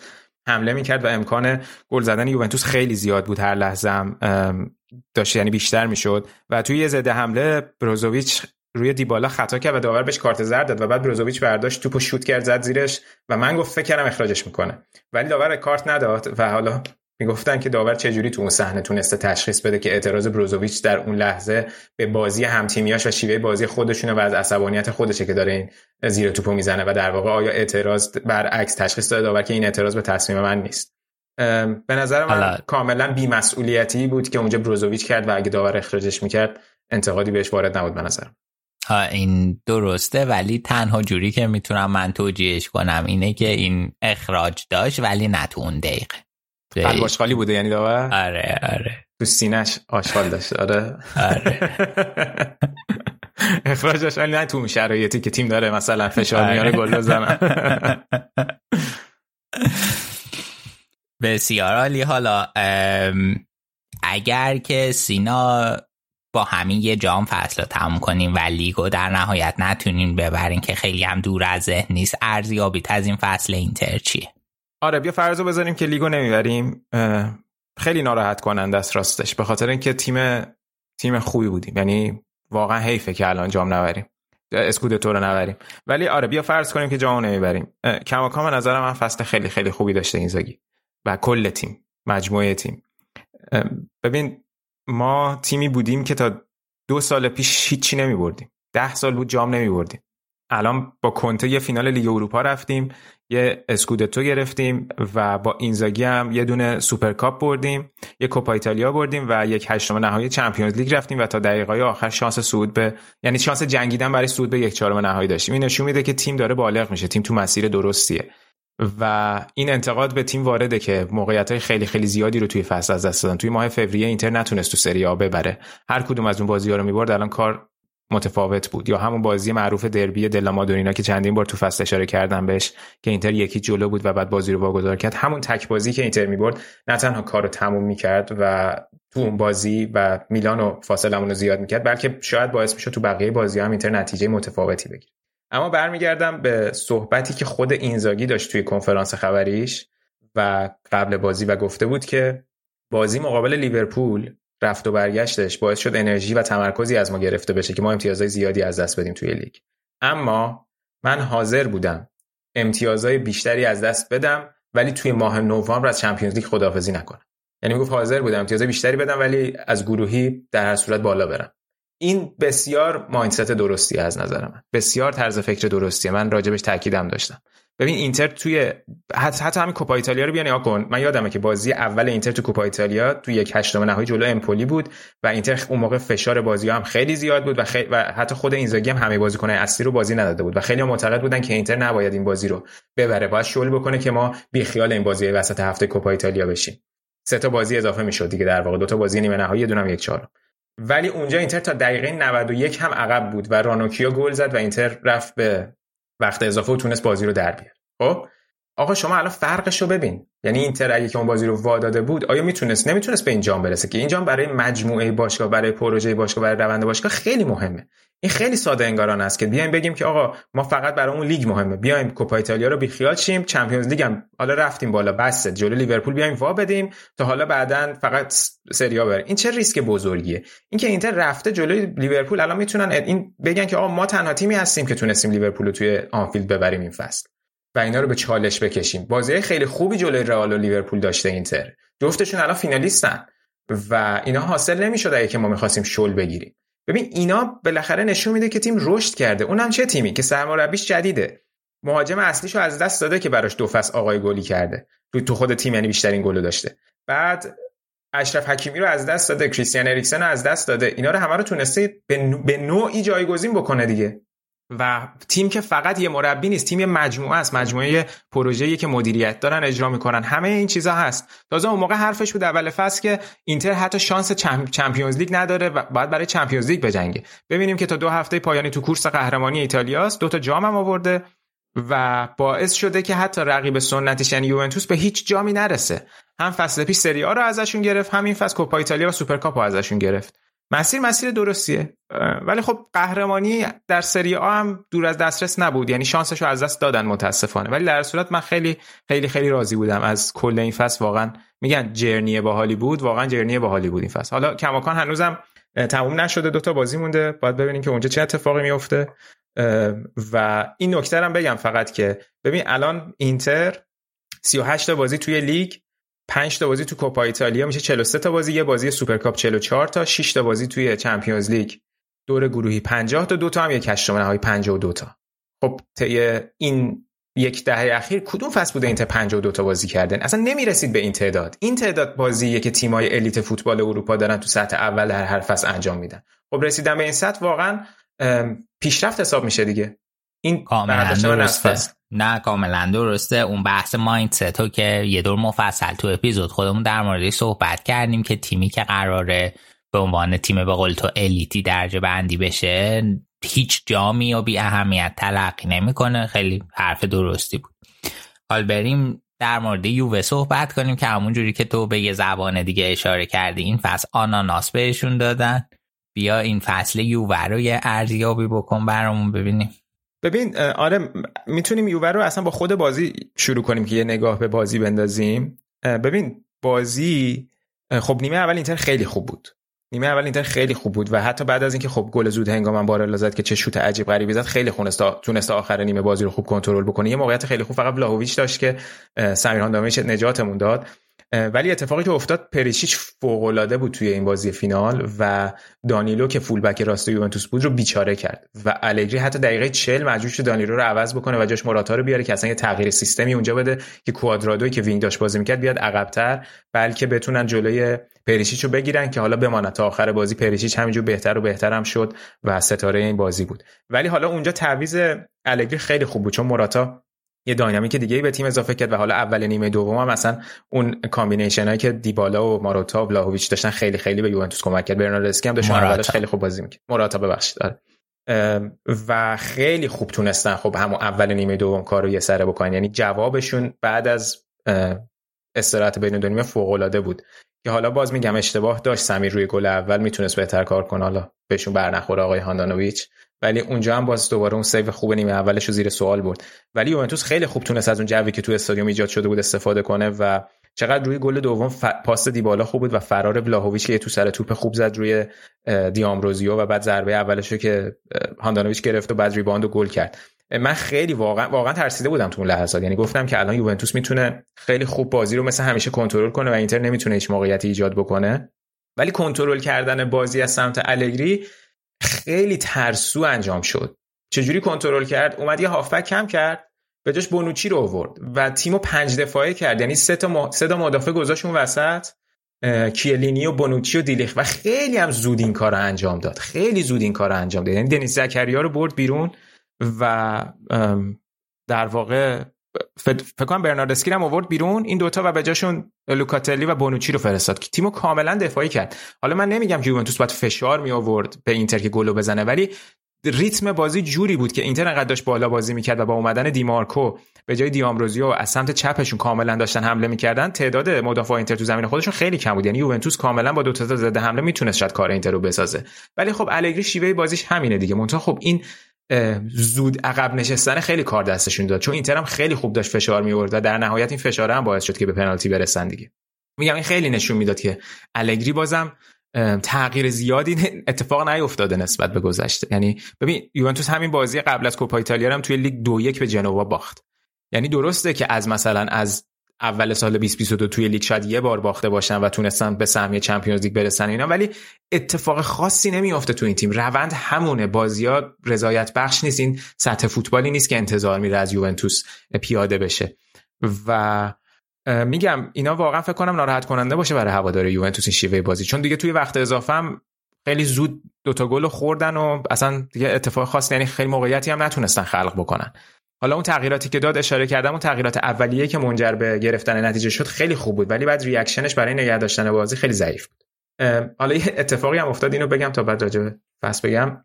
الگرین بازی اخراجم شد بعد خیلی تنش بالا بود بین نیمکت های دوتا تیم مثل اینکه با دستیار سیم، سیمونه خیلی درگیری و اینا داشتن. بعد بعد از گل چهارم الگری اخراج شد و بعد گفته بود که یکی از کادر اینتر یا یکی از نیمکت اینتر اومدن سمت کادر ما یه اردنگی زدن به به بنده حالا نمی‌دونم دقیقا به باسنش زدن یا به کجای زدن و در رفته. خب حالا خیلی کار زشتیه خدایی. من از طرف مجموعه اینتر عذرخواهی می‌کنم اگه بچه‌ها این کارو کردن ولی خوبه که بررسی بشه که آیا واقعا همچین اتفاقی افتاده یا نه. بعد دیگه الگری از کوره در رفت و داور اخراجش کرد. خیلی گناه داشت اگه زدنش واقعا کار زشتی بود. ولی چیز دیگه اون مربی محبوب شما که انگشت تو این ور اون ور می‌کرد. آقا در چشم کرده بود. نگو اینجوری زشته. آقا توی چشم کرد چشم خیلی بدتره. با یه وقت کور میشه طرف. دیگه حالا پیش میاد دیگه. پکیج مربیگریش هست این چیزا. از سوالای فنی ایتالیا ولی خیلی خوشش میاد. آقا شما خودت داری میای سوالای فنی رو دور می‌کنی ببین به چشم چال ملت چیکار داری؟ وایسا فصل رو می‌خواستم بگم برای یووه. ببین اینجوری به ماجرا نگاه کن که یووه با الگری تو فینال چمپیونز لیگ بود. فصل 2016 17 که به رئال باختن. میشه چند فصل پیش میشه پنج فصل پیش. بعدش چه اتفاقی میفته؟ می‌خوام سیر مدیریتی و تصمیمای اشتباهی که مدیران این تیم می‌گیرن رو بگم. بعد 2017 18 یعنی بعد 2017 18 رونالدو میاد سال 2018 چیزی که حالا اینجور که میگن کار پارا... اینجور که میگن نه که خب پاراتیچی خودش هم توی مستند آل ناتینگ گفت که ایدهشو به آنیلی داده و آنیلی هم استقبال کرده. و حالا راجع به اینکه رونالدو موفق بود یا نبود پروژهش هم بارها صحبت کردیم. ولی بالاخره هر چیزی که بود چیزی نبود که خود الگری باهاش موافق باشه. رونالدو میاد یه سال با الگری بعد الگری میره بعد ساری رو میارن. Champions League دیگه از فینال و یک چهارم می‌رسه به حذف شدن در یک هشتم. با ساری از لیگو می‌برن ولی از Champions League تو یک هشتم حذف میشن. بعد خیلی تصمیم عجیبی می‌گیرن پیرلو رو میارن. داستان تبدیل میشه به از دست دادن قهرمانی و جنگیدن برای کسب سهمیه Champions League که تو هفته آخر بهش می‌رسن. حالا باز اون فصل میگیم هم سوپرکاپ بردن هم کوپا ایتالیا رو بردن ولی بازم تو یک هشتم نهایی Champions League حذف میشن. حالا الان چیکار کنیم؟ بریم دوباره همون مربی که قبلا داشتیم و نمی‌دونیم به چه دلیلی از هم جدا شدیم رو دوباره بیاریم. تازه دو میلیون هم بزنیم رو دستمزدش. مربی که تو این دو سال نبوده و همه فکر می‌کردن که شاید مثلا اتفاقات خیلی عجیب غریبی براش افتاده باشه یکم مدرن شده باشه. می‌بینیم نه تنها مدرن نشده یه پسرفت هم داشته و تو همون تاکتیکاش مونده. چه اتفاقی میفته همون دو تا جامی هم که می‌گرفتیم از دست دادیم. حالا می‌تونم حالا یوونتوس می‌تونن حالا خودشون راضی بکنن که اشتباهات داوری بوده هر دو تا جام که خب حالا من بارها راجبش بحث کردم. سوپرکاپ و کوپا ایتالیا منظورم. و فقط تنها اتفاقی که افتاده نسبت به فصل پیش اینه که سهمیه Champions League مون یه دو سه هفته زودتر نهایی کردیم. و اینا رتبمون همون چهارم حتی امتیازی هم که از زمان پیرلو آوردیم کمتر. خب من نمی‌دونم واقعا دیگه این چه مسیریه که داره باشگاه یوونتوس یعنی واقعا خود آنیلی و مجموعه مدیریت به نظرم همه این چیزایی که گفتیم جلو چشمشونه. قطعا دارن اینو می‌بینن. و تصمیمات اشتباهی که گرفته شده یوونتوس الان اینجا رسونده. یوونتوس توی این فصل هم همونجوری که گفتیم کم هم خرج نکردن دیگه. ولاهویچو با یه عدد خیلی قابل توجهی آوردن. قابل توجه به نسبت خود فوتبال ایتالیا داریم صحبت می‌کنیم دیگه. وگرنه که برای ولاهویچ بیشتر از اینا هم پریمیر لیگ پول می‌داد. و بعد دنیس زکریا رو آوردن و الان شاید یه سری بازیکن دیگه بیارن که بسیار خریدهای خوبی باشن. ولی آیا این خریدها در اختیار آقای الگری می‌تونه جواب بده؟ یا نه؟ ببین یه سری می‌گفتن این سال صفر الگریه و دوباره داره اون تیم اونجوری که خودش می‌خواسته بسازه و منم شاید همینجوری فکر می‌کردم. ولی وقتی پیشرفتی توی همین یک سال حس نشده و دستاوردی هم براشون نداشته خب هوادار به چه امیدی باید خوشبین باشه به آینده با الگری؟ نمی‌دونم. من شاید اون قدری که اینتر رو از نزدیک پیگیری می‌کنم شاید یه سری چیزای یوونتوس رو ندونم و این برداشت من باشه. شاید یه سری هواداری یوونتوس به آینده کماکان با الگری خوشبین باشن. خوشحال میشن اگه بچه یوونتوسی نظرشون رو بگن. ولی چیزی که حالا دیده میشه اینه که خب failure دیگه که بعد این همه سال شما فصل رو بدون جام تموم بکنی و همین اون جامایی که توش مدعی بودی رو همیشه هم dominant بودی توی لیگ و جامای داخلی اینجوری از دست بدی و حتی همون فینال Champions League هم تبدیل بشه به حذف جلوی لیون و پورتو و ویارال من قبلا یه نظر تو برنامه گفتم. نظر متاسفانه بین یوونتوسی ها خیلی بینش استق... ازش استقبال نشد. گفتم که رفتن از الگری به ساری مثل رفتن از آنجلوتی به کوواچ. او خیلی. نمی‌دونم اونقدرم بد نبود ساری. بالاخره ساری آخرین قهرمانی رو براش بود ساری مشکلش من منیجمنت بود و رخکن رو از دست داده بود و اینا. مشکل اصلی ساری این بود که تا قبل از اون سال ناپولیش خب چی کار کرده؟ درسته. خب من اصلا اینا گفتم. گفتم که ساری کسی نیست که در قد و اندازه پروژه یوونتوس باشه. و. چیزی که در واقع حالا اون هدف گذاری که باشگاه یوونتوس داره حداقل اون موقع داشت این پروژه مربی دیگه می‌خواد. درسته. نه نه درسته. اون اونو موافقم بود که پروژه مربی درستی برای ادامه روند نبود. ببین اون بحث بحث مشابه همون بحثیه که تو بخش آلمان راجع به دورتموند داشتیم دیگه. آ شما وقتی رونالدو رو تو تیمت داری وقت این نیست که بیای پروژه رو عوض بکنی. حالا بیایم یه چیزی از نو بسازیم با پیرلو و ساری و اینا. شما باید تیم تو اگه واقعا خرج کردی دور اون بچینی و ازش استفاده در اون لحظه ببری. تو اگه اون آوردی که Champions League ببری باید یه مربی بیاری که Champions League برات در بیاره. نه اینکه قناعت کنی به اینکه برامون لیگو دوباره آورده. از این بودش می‌تونم باید موافقت کنم. ولی از لحاظ سطح کیفی که نسبت به کوواچ ساری گفتیم منظورم این بود که مخالف بود. بسیار عالی. بریم سراغ سری آه و میلان که سه یک تونست رونا رو ببره با درخشش تونالی و لیاو چیز می‌خواستی بگی؟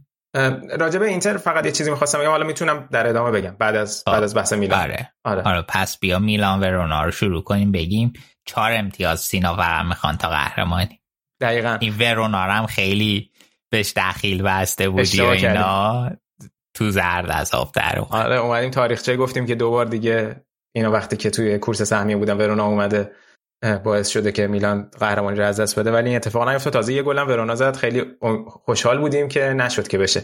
ببین خیلی خوب بود میلان. و چقدر الان دوران درخشانی رو داره تونالی و لیائو سپری می‌کنن. تونالی تو این بازی در واقع پیولی جورایی اومد به عنوان هافبک box to box ازش استفاده کرد و چه تصمیم درستی گرفت. یعنی این بازی بازی بود که کسیه داشت به عنوان اون هافبک جلوی مدافع این کار می‌کرد و عقبتر میشست و تونالی به عنوان box to box بازی کرد. سه تا گل هم زد. روز تولدش هم بود. حالا گل اولش آفساید اعلام شد ولی دو تا گل دیگه زد که دیگه اثری که گذاشته رو توی این فصل کاملا مشخص بکنه. چقدر اون گلی که اون بازی با لاتزیو تو دقیقه پایانی زد مهم و کلیدی بود که اینت... یعنی میلان سوق داد به قهرمانی و این بازی هم ارزش خودش رو نشون داد و مضافه بر اون فرم عجیب غریب خوب لیاو که استارت که می‌زنه و اراده که می‌کنه مدافع جلو روشو بر میداره و خیلی خوب خودش رو میرسونه به باکس و چه حالا خودش تو موقعیت گلزنی میده چه بقیه بازیکن‌ها. ببین فکر کنم آمار اپتارم نگاه می‌کردم این حرفمو تایید می‌کنه که الان می‌تونم بگم که از لحاظ حمل توپ و سرعتی که داره اون روی اون flank چپ و wing چپ بعد از امباپه و وینیسیوس جونیور شاید بهترین باشه توی اروپا. خیلی خوب بوده خیلی خوب بوده این فصل. واقعا تاثیرش هم گذاشته از لحاظ آماری هم میشه اینو دید و خیلی میلان با ذهنیت خوبی نسبت به اون گلی که خوردن پاسخ دادن و همون برنامه که داشتن و ادامه دادن و همونجوری که گفتم تونستن بازی رو سه یک ببرن گل آخرم فلورنزی بعد از اون که از مصدومیت برگشته بود زد و چقدر کالابریا بد بوده تو این چند هفته و فلورنزی حالا به جای کالابریا اومد و تونست گل سومو بزنه و کارو در بیاره برای میلان. و همینجوری که گفتی میلان الان از این دوتا بازی که داره که یکیش جلوی آتالانتا تو سنسیرو آتالانتا که خودش الان داره برای سهمیه لیگ اروپا و یا گرفتن سهمیه لیگ کنفرانس میجنگه باید در واقع میلان جلوشون بازی کنه و بعدم بازی آخر جلوی ساسولو.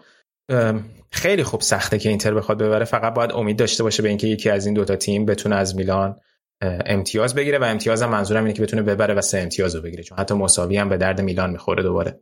اگه که بتونن یک مساوی کنن یکشو ببرن. ببین یه سری خبر میخوندم که حالا با توجه به اینکه خیلی بازی حساسه آیا پیولی میاد اتفاقات یعنی در واقع میاد تغییراتی توی برنامه تمرینی و اینا ایجاد بکنه ولی هیچ تغییری ایجاد نکرده بود و گفته بود ما هم مثل همیشه سه شنبهمون استراحت می‌کنیم.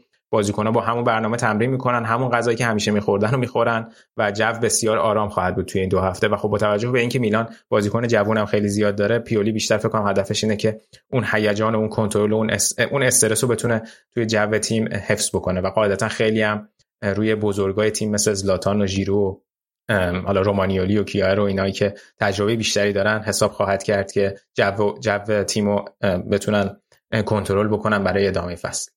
برای این دوتا بازی منظورم دیگه. تا حالا رسیدم به قهرمانی. فقط یه اشاره بکنم به بگو بگو. نه می‌خواستم بگم که زلاتانی مسابقه خیلی خب جالب داشت. اگه که در مورد این اول صحبت کنیم خیلی محتوای جالبی ارائه داده بود. آره آره آره. من می‌خواستم راجع به اون جشن پایان فصل صحبت بکنم. اینو اول بذار بگیم خوبه. آره یه مصاحبه داشت لاتام با پادکست گپ مارکوتی و د گپ اند جوز شو که جوز و گپ جفتشون توی ESPN این پادکست رو موجیگری می‌کنن. گپ مارکوتی قبلا توی برنامه ما هم اومده بود باشه مصاحبه داشتیم که اگه ندیدین می‌تونید روی یوتیوب ببینیم مربوط میشه به فکر همین دو سه ماه دو سه ماه پیش. خیلی جالب بود که اولش گفت که این مصاحبه رو خیلی وقت بوده می‌خواستم باز لاتان ست بکنن. مصاحبه ویدیویی هم هست یعنی ویدیوییش هم میشه دید ولی من پادکستش گوش دادم. می‌گفتن خیلی وقت بوده از طریق میلان می‌خواستن باش ست بکنن. دقیقا روزی ست میشه که 20 دقیقه قبلش خبر میاد که رایولا فوت کرده و اون خبر اولیه‌ای بود که fake بود. و بعد گپ میگفتش که ما به میلان نوشتیم که اگه می‌خواین کنسل کنیم ولی زلاتان گفته که نه okay ام و می‌تونم مصاحبه رو انجام بدم که حالا بعدش خبر اومد که رایولا فوت نکرده و خبر چند روز بعدش تایید شد. خب حالا راجع به ارتباط نزدیک رایولا و ولاویچ هم که صحبت کردم اپیزود قبلی توی اون پرونده. زلاتان. گفتم چی؟ ولاویچ. اصلا داغون شدم ها آره. آره زلاتان آره ایبراهیموویچ و رایولا. آره مصاحبهش خیلی جالب بود به خاطر اینکه راجع به همه تیمایی که توشون بازی کرده بود تیمای مهمی که اخیرا توشون بازی کرده یعنی میلان و پی اس جی و یونایتد صحبت کرده بود. خیلی خیلی برای من جالب بود که به خاطر اینکه پیولی راجع به تاثیر زلاتان هم توی تیم صحبت کرده بود و این حسی که کلا به میلان داره واقعا خیلی برای من جالبه. که چجوری اومد میگفتش که من چیزی که توش خوب بودم و گفتم برای این تیم بیارم و معلومه که اومده که قشنگ از همون موقعی که اومده اومده که این بازیکنای جوون با خودش همراه کنه و مثل یه گاید باشه براشون. و همین تاثیرش واقعا به همون اندازه که پیولی توی مجموعه تیم تاثیر داشته واقعا باید کردیت داد به زلاتان که توی این دو فصل و نیمی که الان توی میلان میلان رو به اینجا رسونده. ببین یه صحبت خیلی جالبی که می‌کرد و من خیلی ایمپرس شدم با این بخش صحبتاش راجع به مصونیتاش چون خیلی صحبت شد. ببین الان واقعا از لحاظ فیزیکی شرایط خوبی نداره و نهایت بتونه 10 دقیقه هر بازی بازی بکنه و حتی معلوم نیست اصلا فصل بعد بتونه فوتبال بازی بکنه. چون خیلی اوضاع پاش خرابه و ممکنه واقعا آسیب جدی ببینه. یعنی الان حد... الان توانایی 90 دقیقه بازی کردن قطعا نداره. بعد میگفتش که من تو کریرم چند سال اخیر بارها پیش اومده که بخوام خدافظی بکنم تو اوج ولی یه مسئولیت برام پیش میومد و وقتی که مصدوم بودم و خونه میشستم می‌دیدم مثلا نمی‌تونم فوتبال کنار بذارم و توی مصدومیت نمی‌خوام خداحافظی کنم. باز یه انگیزه برام می‌شد که من برگردم مصدومیتم رو پشت سر بذارم این چالش رو از پیش رو بردارم و برم دوباره بازی بکنم و همین باعث شده که من تونستم اینقدر سال دیگه دوباره به فوتبالم ادامه بدم. که خب خیلی برای من جالب توجه بودین. بعد راجع به دوران پی صحبت کرد. این جولز ازش پرسید که آیا واقعا صرفا یک به عنوان شغل فقط بهش نگاه کردی یا یه ارتباطی داری با پاریس و اینا که گفت نه من بالاخره قطعا شغلمه. من پول گرفتم و کامیتت هستم و اونجا هم با این قصد رفتم که تیمو بالا بکشم و فکر می‌کنم این کارم کردم توی اون بازه و دوران خیلی خوبی هم از پاریس داشتم و تو بازی خدافظی هم نشون دادم که چقدر ناراحت بودم.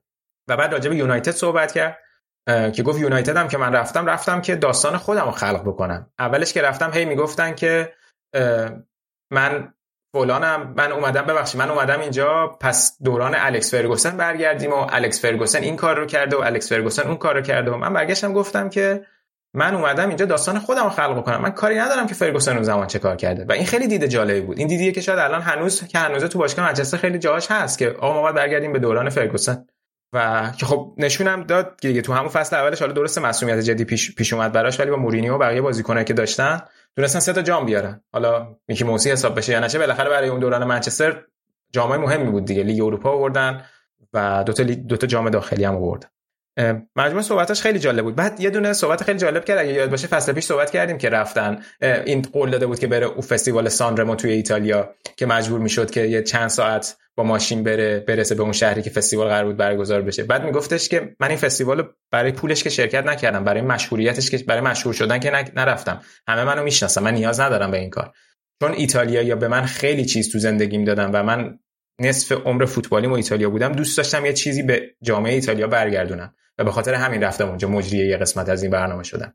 بعد می‌گفت اون روزی که می‌خواستم برم که قرار بود من مجری باشم یه تصادفی اتفاق افتاد و راهها بسته شد و من هیچ چاره ای نداشتم. پیاده شدم دیدم یه موتوری اونجا. رفتم جلوش.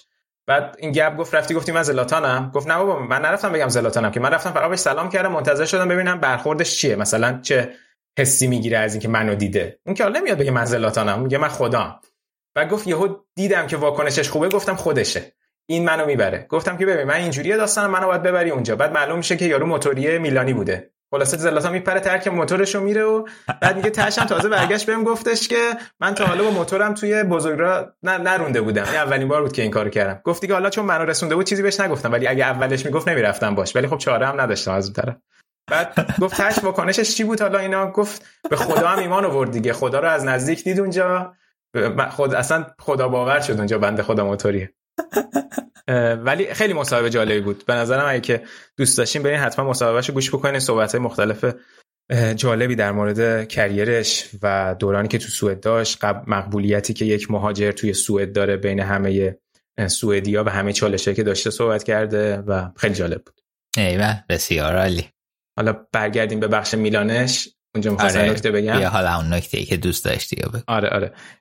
میلان یه دو تا داستان هست. یکی اینکه همون خب بحث مالکیت جدیدشونه که صحبت کردیم اینوست کورپ می‌خواست بخرتشون. یه گروه جدیدی هم در واقع اومدن یه bid دیگه دادن که یه مقداری شرایط Investcorp رو سخت کردن و حالا Investcorp مجبور خواهد شد احتمالاً پیشنهادش رو افزایش بده.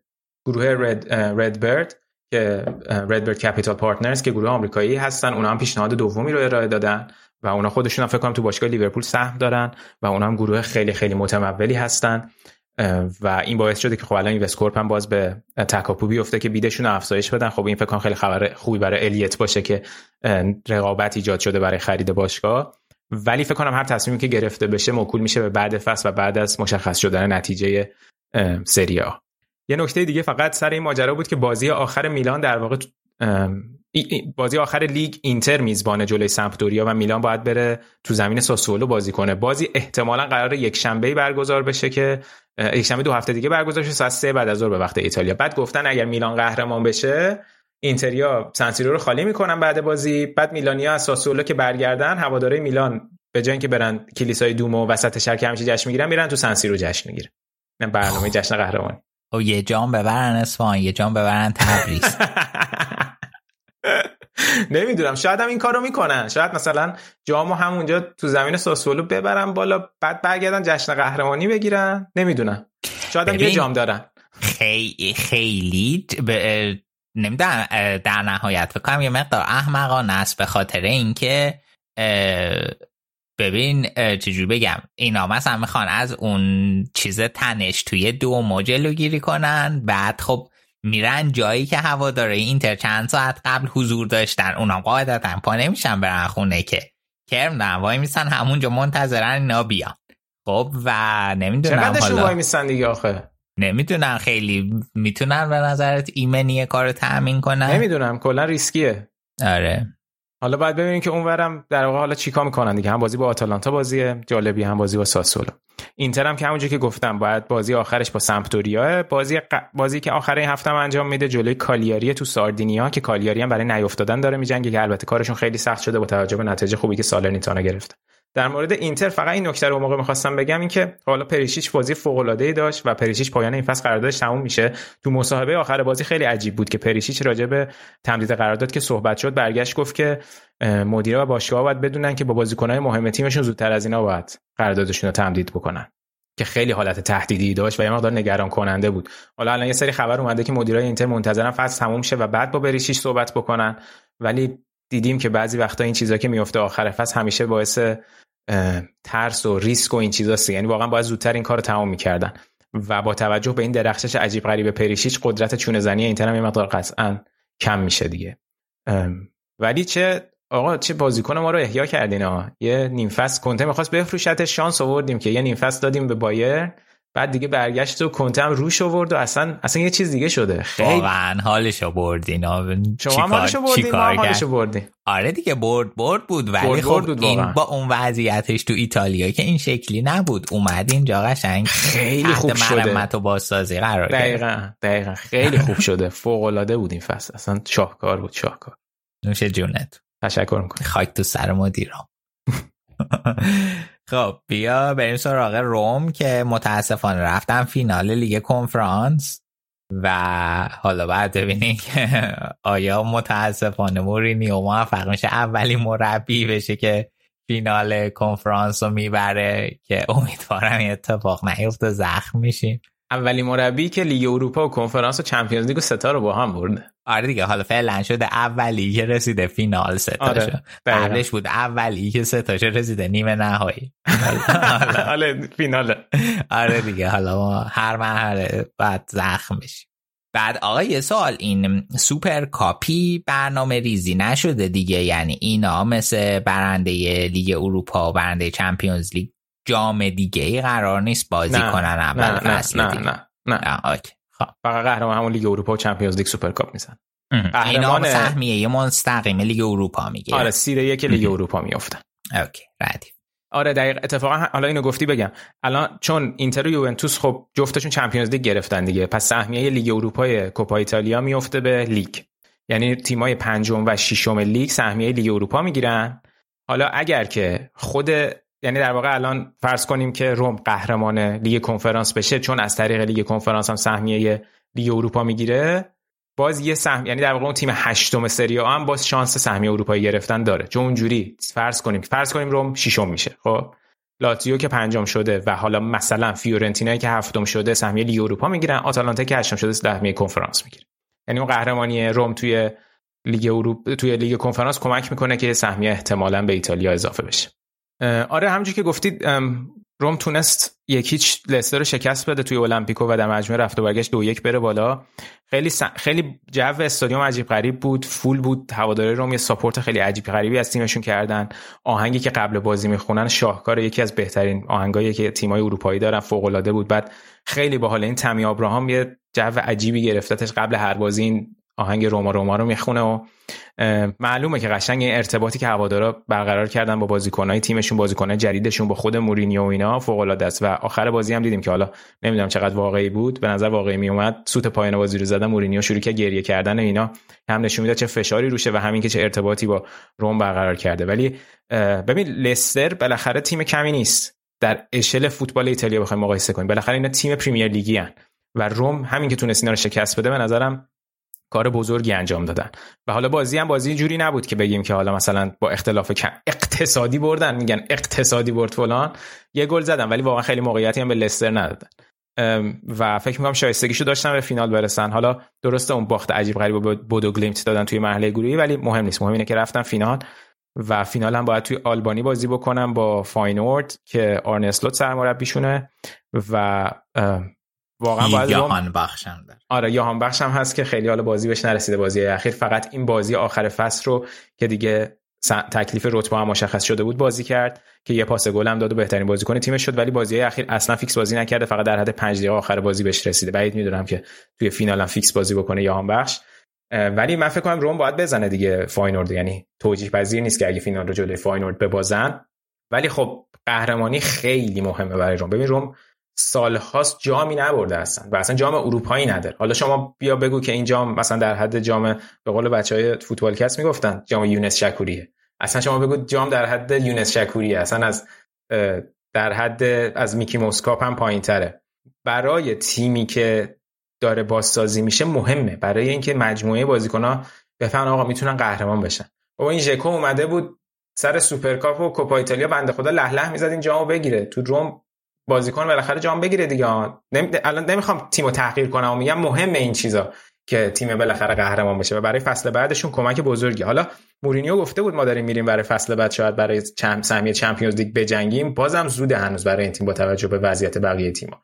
ولی اگه ادامه بدن که ادامه قطعا میدن با مورینیو و این روند رو طی بکنن واقعا آینده درخشانی در انتظارش حالا جدا از این که اصلا این نتیجه چی میشه آقا شما ببینید با وجود مورینیو روم چقدر داره attention می‌گیره از این ور اون ور؟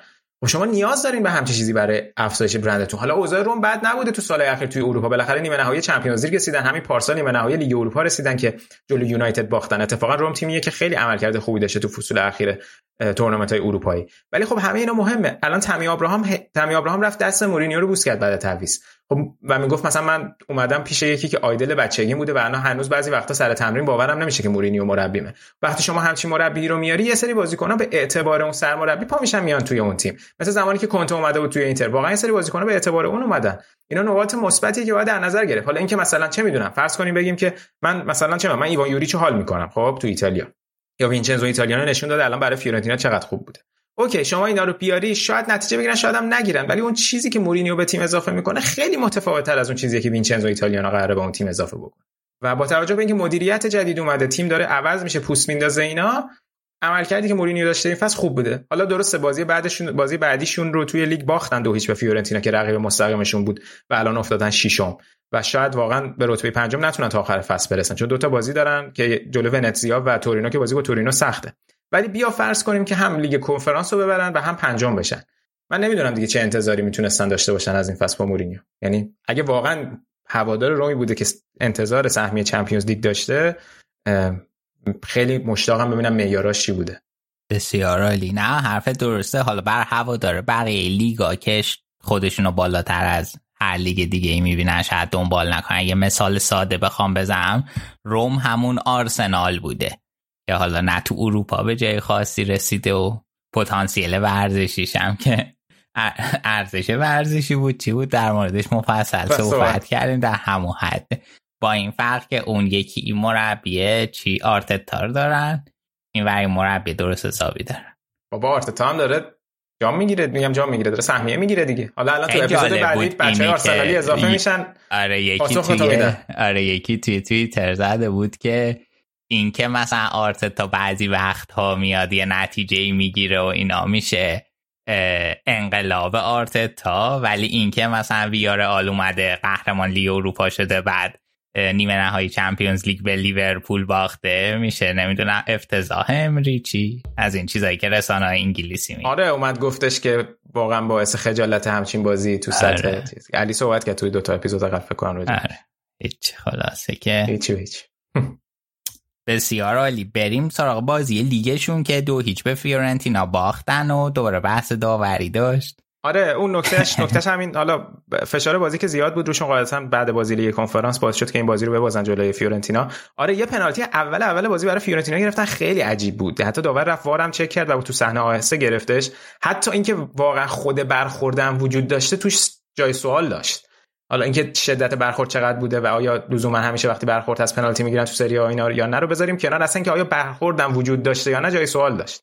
بعد یه بحثی مطرح شد اومد اخبارش که مثلا اینکه باشگاه سری باشگاه ایتالیایی درخواست دادن و گویا سری ها عملا منگار موافقت کرده که آقا وقتی وار داریم تیم ها یک یا دو بار در طول بازی مثل والیبال و کشتی و اینا اجازه اینو داشته باشن خودشون درخواست بازبینی بدن. خب؟ یعنی مثلا من بیام بگم که آقا داور الان پنالتی نمی‌گیره نمیره وار چک کنه. مثلا حالا نمی‌دونم سازوکارش چی می‌خواد باشه. مربی یا سرپرست بگه آقا نه بریم وار چک کنیم. یه توپ قرمز میدن به این تیم یه توپ آبی آره. میدن اون تیم مربی شوت کنه وسط دقیقاً دقیقاً. بزن تو کله داور. بعد حالا من من خودم من خودم از اون موقع که وار اومد و اضافه کردن و اینا موافقش بودم و خیلی خوبه که ازش درست استفاده شه. ولی این دیگه خیلی تو ماچه یعنی تو حساب کن که یه اعتراض بکنه یه تیمی. داور بره وار رو چک بکنه و همون تصمیمی که می‌گیرن تصمیم کانتروورشالی باشه. خب؟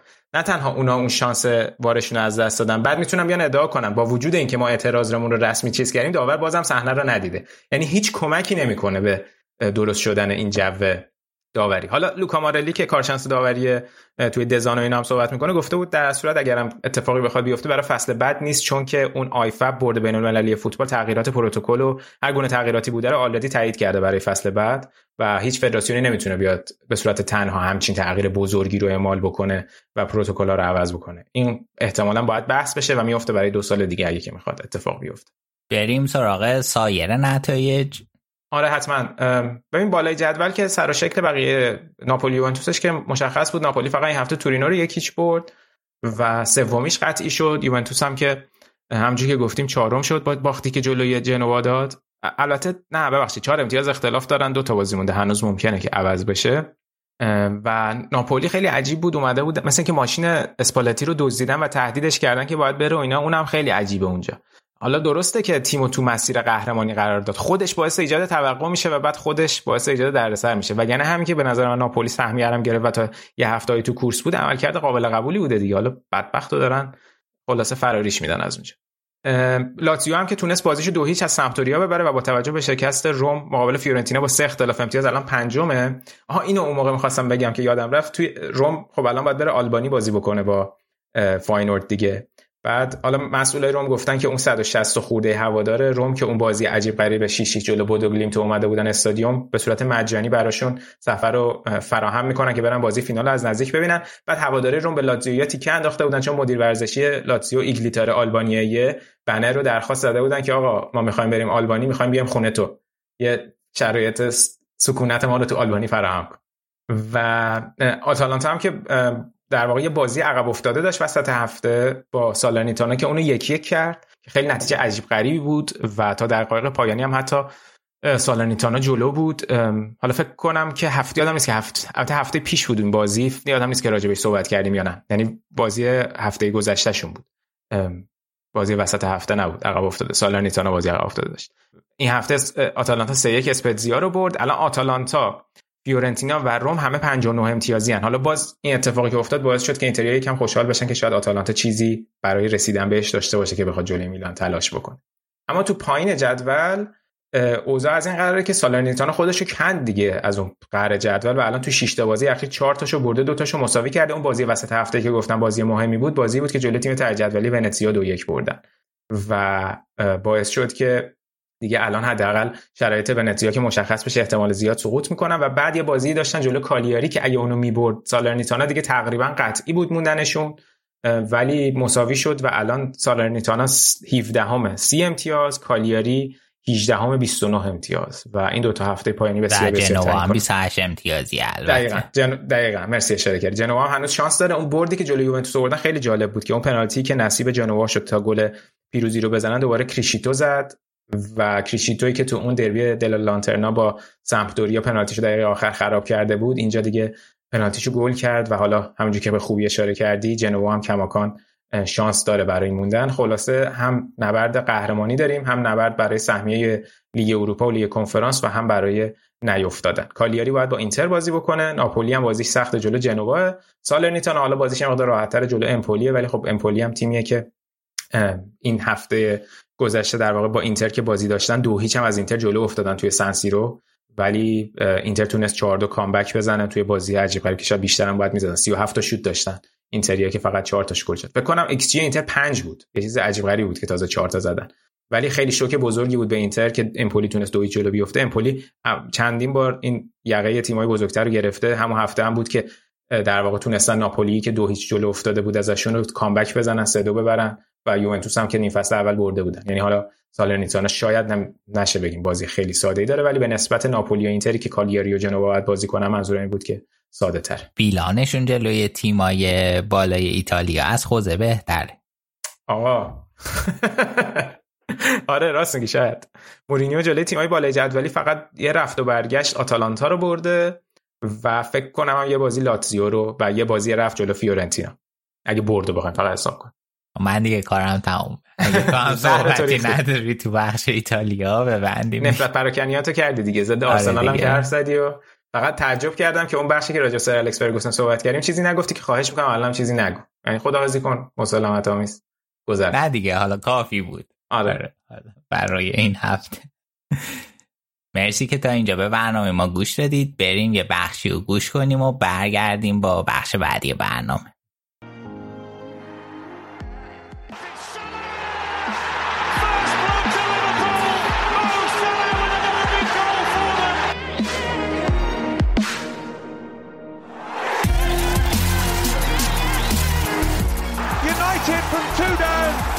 2-2. Two from Paul Pogba.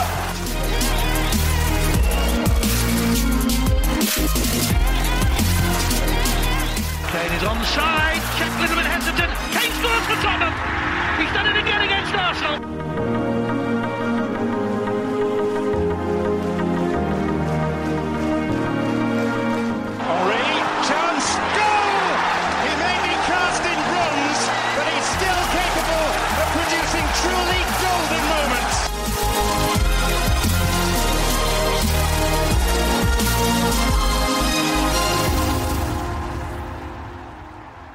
می‌رسیم به بخش آخر این اپیزود بخش پریمیر لیگ.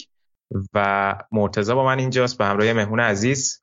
البته بنا بود که اینجا ما جشن صعود آرسنال به چمپیونز لیگ رو بگیریم ولی فعلا یه مقداری به تعویق افتاده. گرچه من در چهره های این دو عزیزی که کنارم هستن این امید رو نمی‌بینم زیاد. اول با مرتزا شروع کنم سلام مرتزا چطوری؟ چه خبر؟ سلام سینا سلام به همه شنونده ها بعد نیستم دیگه خبر رو گفتی دیگه. خبر خیلی سوزناک بود و کوتاه. خیلی بد بود. واقعا من قبلش خیلی استرس داشتم. بعد اومدم توییتر. بعد یه دونه آره بعد یه دونه این پادکستم live stream می‌رفت این پادکست انگلیسی ها. اونم نشستم دیدم. بعد اصلا خیلی قشنگ. آ... ببین دم بازی مثلا خیلی اندکی فاصله داشتم با لرزیدن. نه بابا. آره و خیلی استرس داشتم. بعد که آخه من بازی همینطوریش هم خیلی استرس دارم. این دیگه هیچی. بعد که شروع شد مثلا ده دقیقه یه ربع اول اینطوری بودم که OK بد نیست. و بعد از اون دیگه آره دی پشت سر هم هی بد و بدتر شد. OK. حالا می‌رسیم. مفصل صحبت می‌کنیم. اما این قسمت یه مهمون عزیز داریم محمد رضا از پادکست آرسنال باکس. چند تا قسمت هم بود که می‌خواستیم که داشته باشیمش توی برنامه به دلایل مختلف منتفی شد و از قضا در تمام اون دفعات آرسنال بازیشو برده بود. ولی شانس اینجوری بود که من شرمندم سلام آرزا جان خوش اومدی برنامه ما. سلام سینا جان. نه واقعا خواهش می‌کنم. ممنون از دعوتتون. خیلی خوشحالم که در کنار شما هستم و سلام به همه شنوندگان عزیز. آره من قسمت نشد دیگه تو روزای خوب. بیام کنارتون. در این روز بار بعد همچین بازی عجیب غریبی. افتخار حالا صحبت به شما ده قربونت خوشحالیم که اینجایی. می‌خوای قبل از اینکه بحث شروع کنیم یه توضیح هم راجع پادکستتون بده که اگه بچه ها دوست دارن اونم بیان فالو کنن. والا اول از شما دو نفر باید تشکر کنم بابت پادکست. چون حقیقتش می‌خوام بگم یکی از انگیزه هایی که من داشتم واسه حالا این پادکست. حالا جدا از این بحث آرسنال پادکست رادیو آفساید به حضور شما دو نفر بود. مخصوصا حالا مرتضی که آرسنالی و سینام که موجی واقعا قابل و فوق انگیز... انگیزه منم مرتضی. انگیزه منم شما دو تایی آره، بعد پادکست که حالا را انداختم با کمک واقعا دوست چند تا از بچه ها شروع کردیم چندین اپیزود دادیم و هدفم ولی اینو بگم از اول این بود مرتزا رو جذب کنم. یعنی از ابتدا دنبال این بودم مرتضی رو بیارم که پولش زدم آوردم. و اینکه آره خوشحال میشم اگه آرسنالی حالا کار ما رو دنبال بکنن و subscribe کنن بشنون ما رو انتقاد کنن. آره. حتما پایین توضیحات این اپیزود لینک حالا هم خود کست‌باکس هم کانال تلگرامتون رو می‌ذاریم. توی کانال تلگرام هم حتما tag تون می‌کنیم. بچه آرسنالی که علاقه مندن حالا حتی بچه که پریمیر لیگ و دنبال می‌کنن حتما برن اپیزودهای آرسنال باکس رو گوش بدن. فکر می‌کنم که هر دو هفته بارم تقریبا اپیزود میدیم دیگه حدود. تقریبا بله. یعنی سعی می‌کنیم که دو هفته بار بدیم که محتوای خوبی بشه تو یعنی درسته. quality بسیار مرتضی چیزی می‌خواستی بگی؟ نه می‌خواستم بگم که برن حتما گوش بدن. آره. مرتضی اونجا محتوایی که اونجا کار می‌کنی اینجا کار نمی‌کنی؟ نه دیگه مخصوص. اونجا exclusive آره. اتفاقا خواستم بگم برین حتما گوش بدین کامنتی اینا بذارین. من هی میام کامنت های اون هی چک می‌کنم هم که چی گفتن ملت خوششون اومده یا نه. آره. یه مدت اوایل رادیو آفساید خیلی کامنت چک می‌کردم. بعد دیگه کامنت ها زیاد. الان هم چک می‌کنم ولی الان بیشتر دیگه بچه ها میان به سینا محبت نشون میدن. دیگه کسی به کامنت توجه نمی‌کنه از اونجایی که دیگه به من کسی توجه نمی‌کنه میرم کامنت آرسنال باکس می‌خوام. به, به آرسنال ولی خیلی بچه ها تو کامنت ها توجه می‌کنن ها چی گفتن جایی دارم یا خدا. چی دیگه بحث ارزش ورزشی اینا که میشه همه ارزش ورزشی آره. که. ارزش ورزشی آره. چیکار کرد با ما خدایشون قسمت؟ واقعا کارش حالا من دیدم که حتی گفته که من یه سری چیزا رو نگفتم اصلا اینجوری. اصلا داستانو پیچون. حالا بعدا راجع به موضوع صحبت می‌کنیم. آره بذار مشکلات با علی آقا رو بعدا حل کنیم. بچه بریم سراغ بازی آرسنال تاتنهام که حدود 12 ساعت پیش برگزار شد و تاتنهام تونست هیچ این بازی رو ببره و اختلاف چهار امتیاز رو به یک امتیاز رسون تا دو هفته پایانی پریمیر لیگ. دیگه تقریبا گل کارش بعد از نبرد قهرمانی همین نبرد کسب سهمیه باشه. می‌خوایم یکم راجع به ترکیب دو تا تیم صحبت بکنیم. و اینکه آیا از ترکیبی که آرتتا حالا برای آرسنال گذاشته بود راضی بودیم یا نه و بعد بریم سراغ اینکه چی شد که تو همون نیمه اول کلا ماجرا از دست در رفت. محمد رضا می‌خوای تو شروع کن بعد من اضافه میشه. راجب ترکیب یه ذره سخت واقعا. حالا انت... اینجوری بخوام یعنی شروع اینجوری شروع کنم. شروع طوفانی داشتم. راجب ترکیب یه ذره واقعا دست آرتتا بسته بود توی ترکیب ابتدایی. خب می‌دونیم که تیرنی پارتی کلا مصدوم هستن و تا آخر فصل نمی‌رسن. از اون بر حالا خدا رو شکر البته تومیاسو برگشت به ترکیب. ولی نقطه اصلی و اون قسمت بعد داستان این بود که بن وایت هم مصدوم شد دو هفته پیش. و یه ذره کار رو واسه آرسنال سخت کرد. که ما تو این هفته دیدیم که توی ترکیب دیشب دیدیم که بن وایت رو باز بازی نداد. حالا بعد راجع به این که تعویزی هم حتی نیاوردش تو صحبت می‌کنم. ولی یه مشکلی که من حالا با ترکیب و هلن حالا ساختار بازی آرسنال داشتم این بود که آرسنال قاعدتا با توجه به سابقه بازی که آرتتا داشت حس می‌کردم میاد بازی کاملا کنترل شده شروع می‌کنه. مثل مثلا بازی چلسی سه دفاعه بازی می‌کنه عقب وای میسته.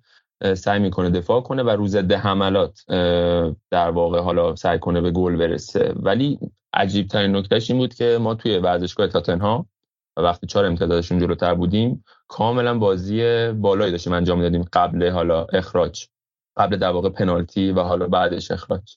و حالا با مرتضام دیشب راجع این موضوع صحبت کردیم. یه ذره دنبال هرج و مرج بود انگار آرتتا و دنبال این بود که تنش رو بالا ببره تو بازی. واضح هم می‌دیدیم که هولدینگ معمور مهار سون بود و چندین بار از قشن اون لاین دفاعی آرسنال میومد جلوتر. سون رو زودتر مهار کنه که مثلا حالا سون نتونه با مثلا حرکاتش مثلا دفاع آرسنال رو به هم بریزه. و چندین بار با خطاهای مثلا عادی جلوی بازیسازی تاتنهام از طریق سون رو بگیره. و نکته جالب این بود هر سری که خطا می‌کرد سعی داشت که با بازی روانی هولدینگ سون رو اذیت کنه. قشنگ اذیتش کنه فشار بیاره روش. و حالا من رفتم چک کردم تا قبل کارت زرد فکر کنم دو یا سه خطا کرده بود و کارت زرد رو می‌گیره. حالا پنالتی ما میدیم گل رو می‌خوریم و به صورت عجیب غریبی سر اون حالا اخراج اون ضربه آرنج رو عجیب میزن و اخراج میشه. یعنی ما به جای اینکه بیایم بازی رو کنترل کنیم و سعی کنیم که نتیجه رو حالا مثلا فرضاً میگه ما واقعا با مساوی هم می‌تونستیم کارمون رو پیش ببریم و نتیجه مطلوب بگیریم و از ورزشگاه تاتنهام بیایم بیرون. ولی این کارو نکرد با هر سعی داشت که حالا بازی رو به نفع خودش تمام کنه آرتتا ولی یقش رو گرفت و تو همون نیمه اول کارمون تمام شد. نظر تو چی بود؟ ببین آره اینو که منم قبول دارم. من چند تا نکته می‌خواستم بگم. یکی این که اولا بحث سر این بود که آیا میاد که بازی رو نگه داره یا میاد اینکه رو به از بالا پرس کنن و حالا اون استانداردی که تعریف کرده از قبل و بر اساس همون استاندارد بخواد بازی کنه خب؟ ولی ما می‌دونیم این استاندارد و بازیهایی بوده که تغییر داده. مثلا همین اخیرترین مثالش بازی با چلسیه خب؟ ولی این کار یعنی نکرد که بیاد و بازی رو نگه داره. مثلا یه رو 20 دقیقه بازی رو بتونه حفظ کنه کنترل کنه و بعدش حالا کم کم سعی کنه بازی خودش رو دیکته کنه. یا اینکه حتی نه اصلا آقا شما اگه این تیم تاتنهام توپ در اختیارش قرار بدی و حالا تو اون بلاک دفاعی اون 4 4 2 که انجام میده آرسنال تو بلاک دفاعی اونو بچینی توپو بدی بهشون بگین خب بیا ببینیم چیکار می‌کنین چون پلن اصلی تاتنهام کما اینکه تو بازی لیورپول هم که دیگه اخیرترین مثالش اینه که آقا وقتی یه تیمی داره از جلو پرسشون می‌کنه اون فضای پشت و با استفاده از سان کین و کولوسفسکی استفاده بکنن. و اولین تصمیمی که به نظر من اول من بگم که تو این حالا اولین تصمیمی که آرتتا گرفت و اشتباه بود همین بود. یعنی به جای اینکه بیاد و تیم یه جوری بچینه تیم جوری بفرسته تو زمین که بخوام بازی رو حفظ کنن جوری فرستاد که از بالا فشار بیارم و برم مثلا برای برد. حالا هر چی تو ذهنش من این نکته دیگه هم بگم. من این بحث این که آیا حالا آرتتا چه جور مربی آیندهش جوری از نظر تاکتیکی جوری اینا خیلی بحث شده. خب من اصلا کاری به این ندارم. ممکنه پنج سال دیگه برگردیم و نگاه کنیم و بفهمیم که آقا آرتتا اصلا آینده مربیگری دنیا بود فوتبال جهان بوده. خب اصلا فوتبال مدرن بتونه عوض کنه. ولی بر اساس همین بازی من به نظرم خیلی بد بود. خب؟ به خاطر اینکه یه ریسکی بود. شما وقتی این کارو می‌کنی تیم چهار امتیاز جلوتره. این ریسک رو میای قبول می‌کنی و ریسکی هم که داری میپذیری ریسکیه که کاملا داری نقطه قوت تیم حریف رو در اختیارشون قرار میدی. یعنی فضای پشت مدافع شما وقتی از جلو پرس بکنی این چیزیه که کاملا تاتنهام دوست داره ازش استفاده بکنه. خب؟ این یه نکته بود. یه نکته دیگه که به شدت آزاردهنده بود این جای فولبک ها بود که تو بازی با ببین خب ما مشکل فولبک چپ که از زمانی که تیانی مصدوم شد داشتیم بعد اون مشکلات نونو پیش اومد نونو رو بهش بازی داد بعد تعویزش کرد بعد معلوم نبود می‌خواد بهش بازی بده یا نه بعد دوباره اووردش بعد نمی‌دونم سه دفاعه استفاده کرد. خب اون فولبک چپ همیشه مشکل بود. آخرین تغییری که داد برای رسیدن به یه راه حلی برای این فولبک چپ این بود که بازی قبلی تومیاسا رو گذاشت چپ سدریک رو گذاشت راست که اون بازی منطقی به نظر می اومد به خاطر اینکه از سمت چپ دفاع آرسنال قرار بود خطر حمله لیدز باشه. یعنی از سمتی که رافینیا هست خب؟ ولی این بازی هم همین کارو کرد. در صورتی که می‌دونیم که خطر اصلی حمله تاتنهام قرار از سمت راست دفاع آرسنال باشه یعنی سون خب؟ این به نظر من اشتباه دوم بود تو تاکتیکی که چید. و من نمی‌دونم دلیلش برای اینکه کماکان تومیاسو رو اون سمت چپ استفاده کرد چی بود. تومیاسو هم تو کار دفاعی به نظرم به نظر من بهترین بازیکن این بازی تومیاسو بود تا حدودی. چون هم تو کار دفاعی خوب بود هم تو حمله یه پاس مثلا خیلی خوبی برای مارتینلی انداخت که بعد یه cutback انداخت. فکر کنم دیویس اومد tackle زد رفت. و همین بازی دفاعی رو می‌تونست مثلا بیاد تو سمت راست انجام بده. و اینکه و واقعا سدریک هولدینگ خیلی بد بودن. حالا علاوه بر اینکه من راجع به آرتتا حرف زدم و اینکه به نظرم این دو تا تصمیم دو تا تصمیم اشتباه بود. ریسک دار بود. تصمیم اولش که ریسکی بود که قبول کرد تصمیم دومش که اصلا من نمی‌تونم توجیه براش در نظر بگیرم با اون ریسکی که قبول کرد ریسک جواب نداد و نه تنها جواب نداد الانم توی موقعیتی قرار داده تیمو که خیلی شرایط سخت کرده خب؟ و میگم ریسکش هم فقط ریسکی یعنی ریسکی بود که احتمال ضررش خیلی بالاتر بود. به خاطر اینکه قشنگ داشتی نقطه قوت تیم حریف رو تقویت یه نکته دیگه ای که داره اینه که سدریک سوارز من بازی اصلا من این بازی واقعا اینطوری بودم که چرا الان این اصلا تو تیم ماست. ببین واقعا یه, یه کار مشخص باید انجام می‌داد. اونم این که به عنوان full back چپ تکون نخور نرو جلو. خب؟ این سسنیون هی می‌رفت عقب. سوار سدریک هم که کاملا این تمایلات رو به جلو رفتن رو داره. با سسنیون می‌رفت تو زمین تاتنهام قرار می‌گرفت. فضا ایجاد می‌شد برای سون و این حرکت سون که بیاد سون هم میومد میچسبید به خط از خط دوباره میومد می‌زد تو. این از خط میومد می‌زد تو هلدینگ تک و تنها با این می‌شد و اون کل این ماجراهایی که هی بزنه هلدینگو که این خبر گزارشگر مسخره بازی در می آورد و می‌گفت آره واقعا داره هلدینگ انجام میده. هم اسمش هم کاری که داره انجام میده. می‌دونی؟ و من اینطوری بودم که آقا خیلی ساده است. یعنی واقعا خیلی ساده است. یک کار باید بکنیم اونم که تکون نخور. همونجا باش. حرکت نکن. خب؟ اونم در مقابل تیمی که تو می‌دونی آقا این تیم توپو در اختیارشون اصلا کارشون اینه که از این فضا استفاده کنن. همه این کار و قشنگ تو... قشنگ کاریو کردن که تاتنهام می‌خواست. قشنگ اینطور بودن که اوه خیلی فضا هست بریم همین کارو بکنیم. ادامه بدیم. و بارها و بارها من قشنگ اون 20 دقیقه من تا گل اول و یه بار دیگه رفتم نشستم دیدم. و همین بود. اگه برین هم نگاه کنین تمایل سسنیون و سسنیون یکم عقبتر از رویال کار می‌کرد. خب؟ میومد عقبتر سدریک هم باش می‌رفت عقبتر. قشنگ سون با هلدینگ تک به تک می‌شدن. تمام. و من داشتم اصلا این همین داشتم این preview ی آرسنال ویژن پادکست گوش می‌دادم. بعد یکی دارن کلایف بعد کلایف قشنگ یه که اینطوری بود که آقا اگر که این سدریک بتونه بفهمه که سر جاش وایسه تکون نخوره و اون دفاع وسط که باید کمکش کنه رو بتونه کمکش بکنه این حله. یعنی کاری که ما ازش می‌خواستیم این بود که کار نکنه. ولی نکرد و دقیقا روی همین نقطه روی همین نقطه ما ضربه خوردیم. و اون موقعی هم که اصلا خیلی واقعا من نمی‌دونم چرا با چه فکری جابجا شدن تومیاسو سدریک با چه فکری اتفاق افتاد. و متاسفانه متاسفانه سدریک که حالا این این فاز بازیش بود که کاملا تیمو به هم ریخت اون طرف هم هولدینگ واقعا احمقانه بازی کرد. یعنی من هیچ صفت دیگه نمی‌تونم برای بازی کرد پیدا بکنم. حماقت محض بود. یعنی حالا این بحثی که خیلی هم اتفاقا تو توییتر رایج بود حتی تو توییتر فارسی اینه که آقا شما سعی می‌کنید ضعف تو دفاع رو از نظر تکنیکی تاکتیکی ضعف تو دفاع رو با این قلدر بازی پوشش بدی. خب؟ حتی من به نظرم قلدر بازی هم نبود. یعنی باز قلدر بازی هم یه جور دیگه می‌تونی انجام بدی. و اصلا بعد تو که بعد اصلا سون استاد این کاراست. بعد تو چجوری می‌خوای سونو بازیش بدی تو این کارو؟ سون ده تایی تو رو می‌تونه بازی بده تو این اگه بخوای مثلا با این شیت هاوزری کارتو ببری پیش می‌دونی؟ مثلا همون صحنه که اونجا با هم دیگه گلاویز شدن اولین باری که گلاویز شدن و بعد انداختش سونو اونور همونو آرنج زد یا با کله زد بهش. خب همونو می‌تونست مثلا خیلی از آرسنالی بعدش گفت آقا همونو اگه تو شروع می‌کردی غلت خوردن تو زمین ممکن بود بره وار وار نگاه کنه و یه حالا تصمیم بگیرن براش. اونی که میگه سون سون آرنج زد. آره آره سون آرنج زد. قبل از اینکه هولدینگ به سون یعنی خیلی قبل تر هم ده دقیقه اول بازی بود خب؟ و اصلا من واقعا و, و یه مشکل بزرگ دیگه که آرسنال داره و سالهاست اینو داره اینه که یه سری بازیکن داریم که اینا بازیکنایی که یه, یه توییتی هم تیم استیلمن که من اون توییت هم ریتوییت کردم. بازیکنایی که آره پسرای خوبین بچه‌های خوبی ان گوگولی ان راب هولدینگ میره مصاحبه می‌کنه مصاحبهش رو نگاه می‌کنه اینطوری که او مثلا چه بچه باحالیه خب؟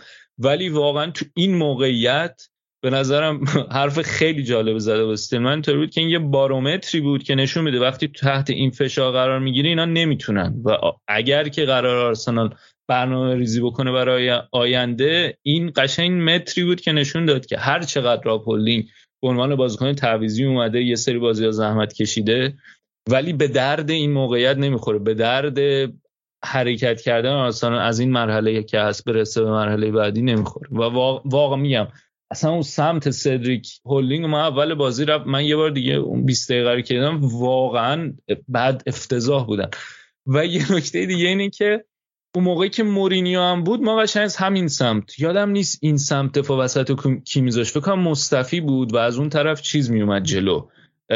سه دفاعه بازی نمی‌کرد. فکر کنم دوتای سون کین بازی می‌کردم و کین از این بر مثلا یه بازی بدون تماشاگر انجام دادیم توی همین ورزشگاه تاتنهام و دقیقا این همین. اونم یه سری اشتباه کرد و پنالتی داد و کارهای چرت و پرت. و خیلی بد بود. و من به نظر من به نظر من یه ریسکی کرد. من به نظرم مقصر اصلی این باخت آرتتا. خب من اصلا کار ندارم به مجموع روندی که داشته فرایند نتایجی فرایندی که طی کرده آرسنال تو این مدت کلا چیه تاکتیکاش؟ در این بازی به خصوص مقصر اصلی با آرتتا بود.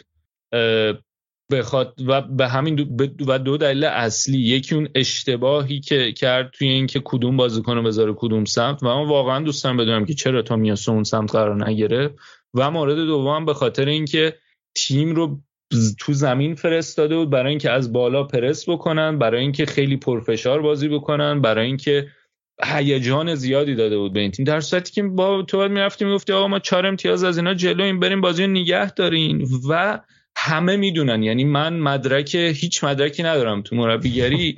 واضحه که تاتنام شما اگه توپو در اختیارش قرار بدی میشه برایتون و برنتفورد. می‌دونی؟ یعنی خیلی مشخص که شما می‌تونید تو اصلا 20 دقیقه نیم ساعت توپو در اختیار نقرار و اونا که تیمی بودن تاتنام تیمی بود که نیاز داشت بازی رو ببره.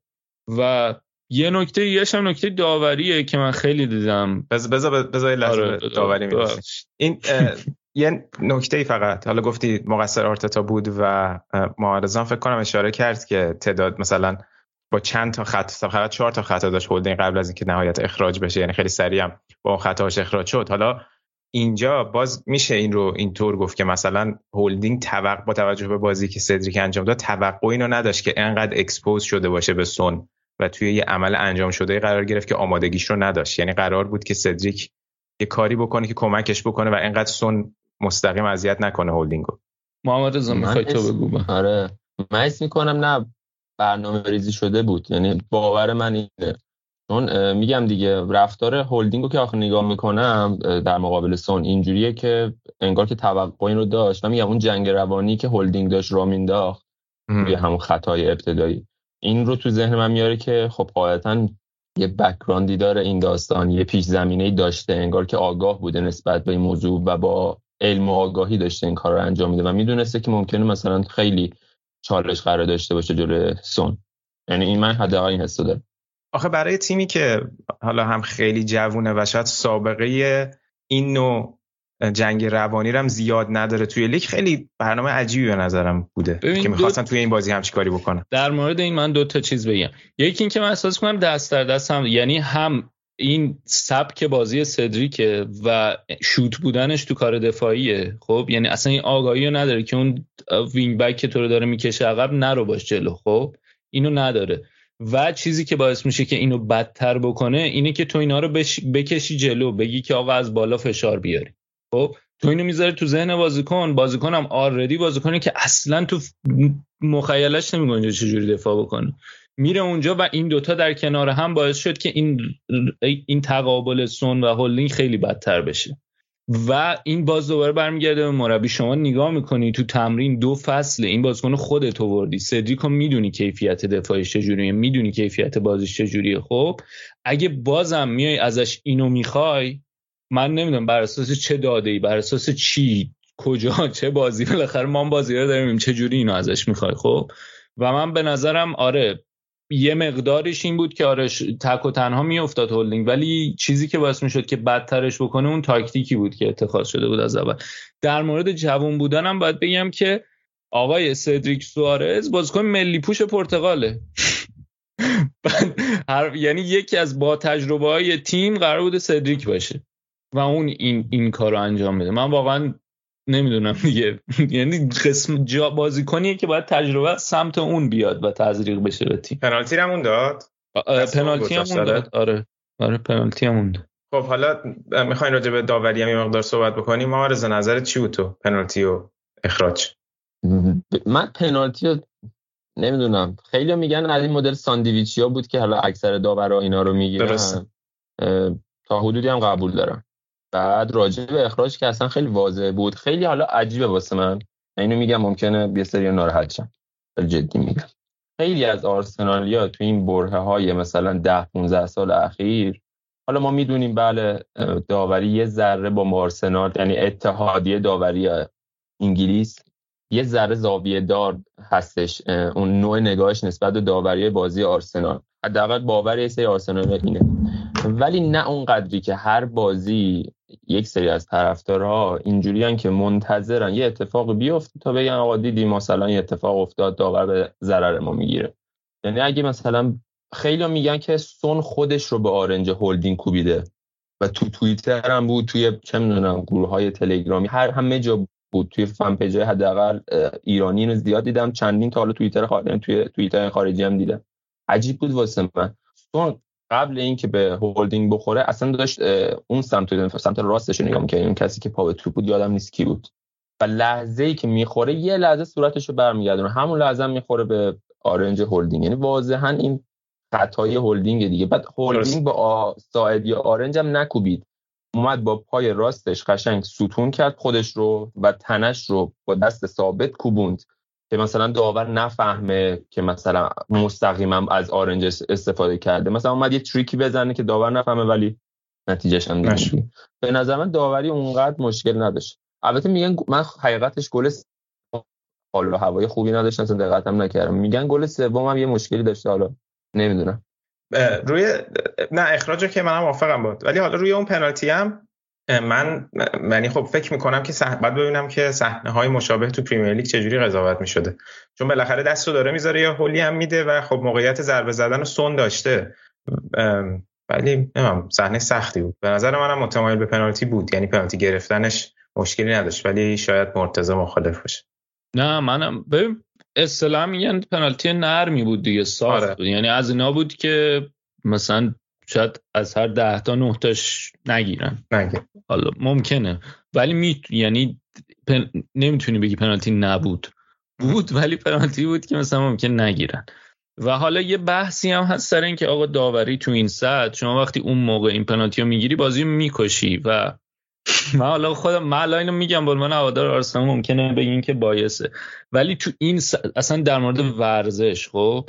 در این سطح از یک رقابت ورزشی وقتی قرار می‌گیری تماشاچی میاد میشینه برای اسپکتکه یعنی برای اون نمایش می‌خواد این بازی رو ببینه خب؟ و یه همچین موقعیتی رو بهتره. حالا یعنی یه نگاه اینه که بهتره داور موقعیت هایی که میان در اختیارش قرار می یعنی خودش این یه موقعیتی بود که داور به صورت فعالانه باید بره نگاه کنه و این پنالتی رو بگیره. می‌دونی چیزی نبود که مثلا اتفاق خیلی تابلوی باشه. و بهتره برای اینکه این نمایش به خاطر اینکه عملا بعد از اون پنالتی خیلی دیگه بازی تموم شده بود خب؟ ولی خب این یه چیز یه طرف است ممکنه به همون اندازه هم برای هوادارهای تاتنهام بازی جذاب شده بعد از اون اخراج. خب همه اینا رو گفتم که بگم آقا یه سایدی هست که می‌تونی نگاه کنی بهش که آقا نباید می‌گرفتم ولی من به نظرم پنالتی بود و اونم باز از حماقت آقای سدریک سوارزه بخاطر اینکه اصلا من اینطور بدم که چیکار می‌خواست بکنه اون دم تیر؟ من موقعیت خطرناکی بود واقعا. شما؟ اصلا من نمی‌دونم چرا زد. اصلا من نمی‌فهمم. اون که اخراج هم من به نظرم مثلا می‌تونست بگی آقا کارت زرد اول یکم دوباره کارت زردی بود که شل بود. ولی قشنگ اون موقعی که کارت زرد اول رو داد عدد دو رو نشون داد بشتی یعنی اینطور بود که آقا من دو بار به تو گفتم. یعنی بر اساس شرایط بازی بود اینطوری بود. یعنی اون کارت زرد رو به خاطر اون خطا نداد به خاطر روند بازی که هولینگ داشت بهش داد. و بعد از اونم اون کارت زرد دوم هم که مشخص کارت زرد بود و اخراج شد. و اخراج هولدینگ که من به نظرم کاملا مقص... یعنی تیم آرسنال مقصر. آره. اخراج هولدینگ پنالتی مثلا میشه بس که ولی اونم به نظر من پنالتی بود. یه نکته جالبی یکی هست از این خ... اتفاقا با اتلتیک هم کار می‌کنه دانکن الکساندر. از این آمارای خیلی عجیب و بامزه و خیلی آمارایی نیست که هر کسی استفاده کنه میده.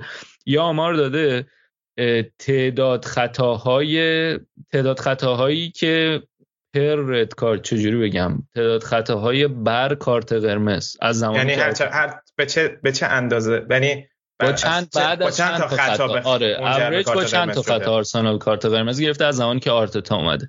برای آرسنال عددش 72 نیمه یعنی با هر 72 نیم خطا آرسنال یه کارت قرمز گرفته.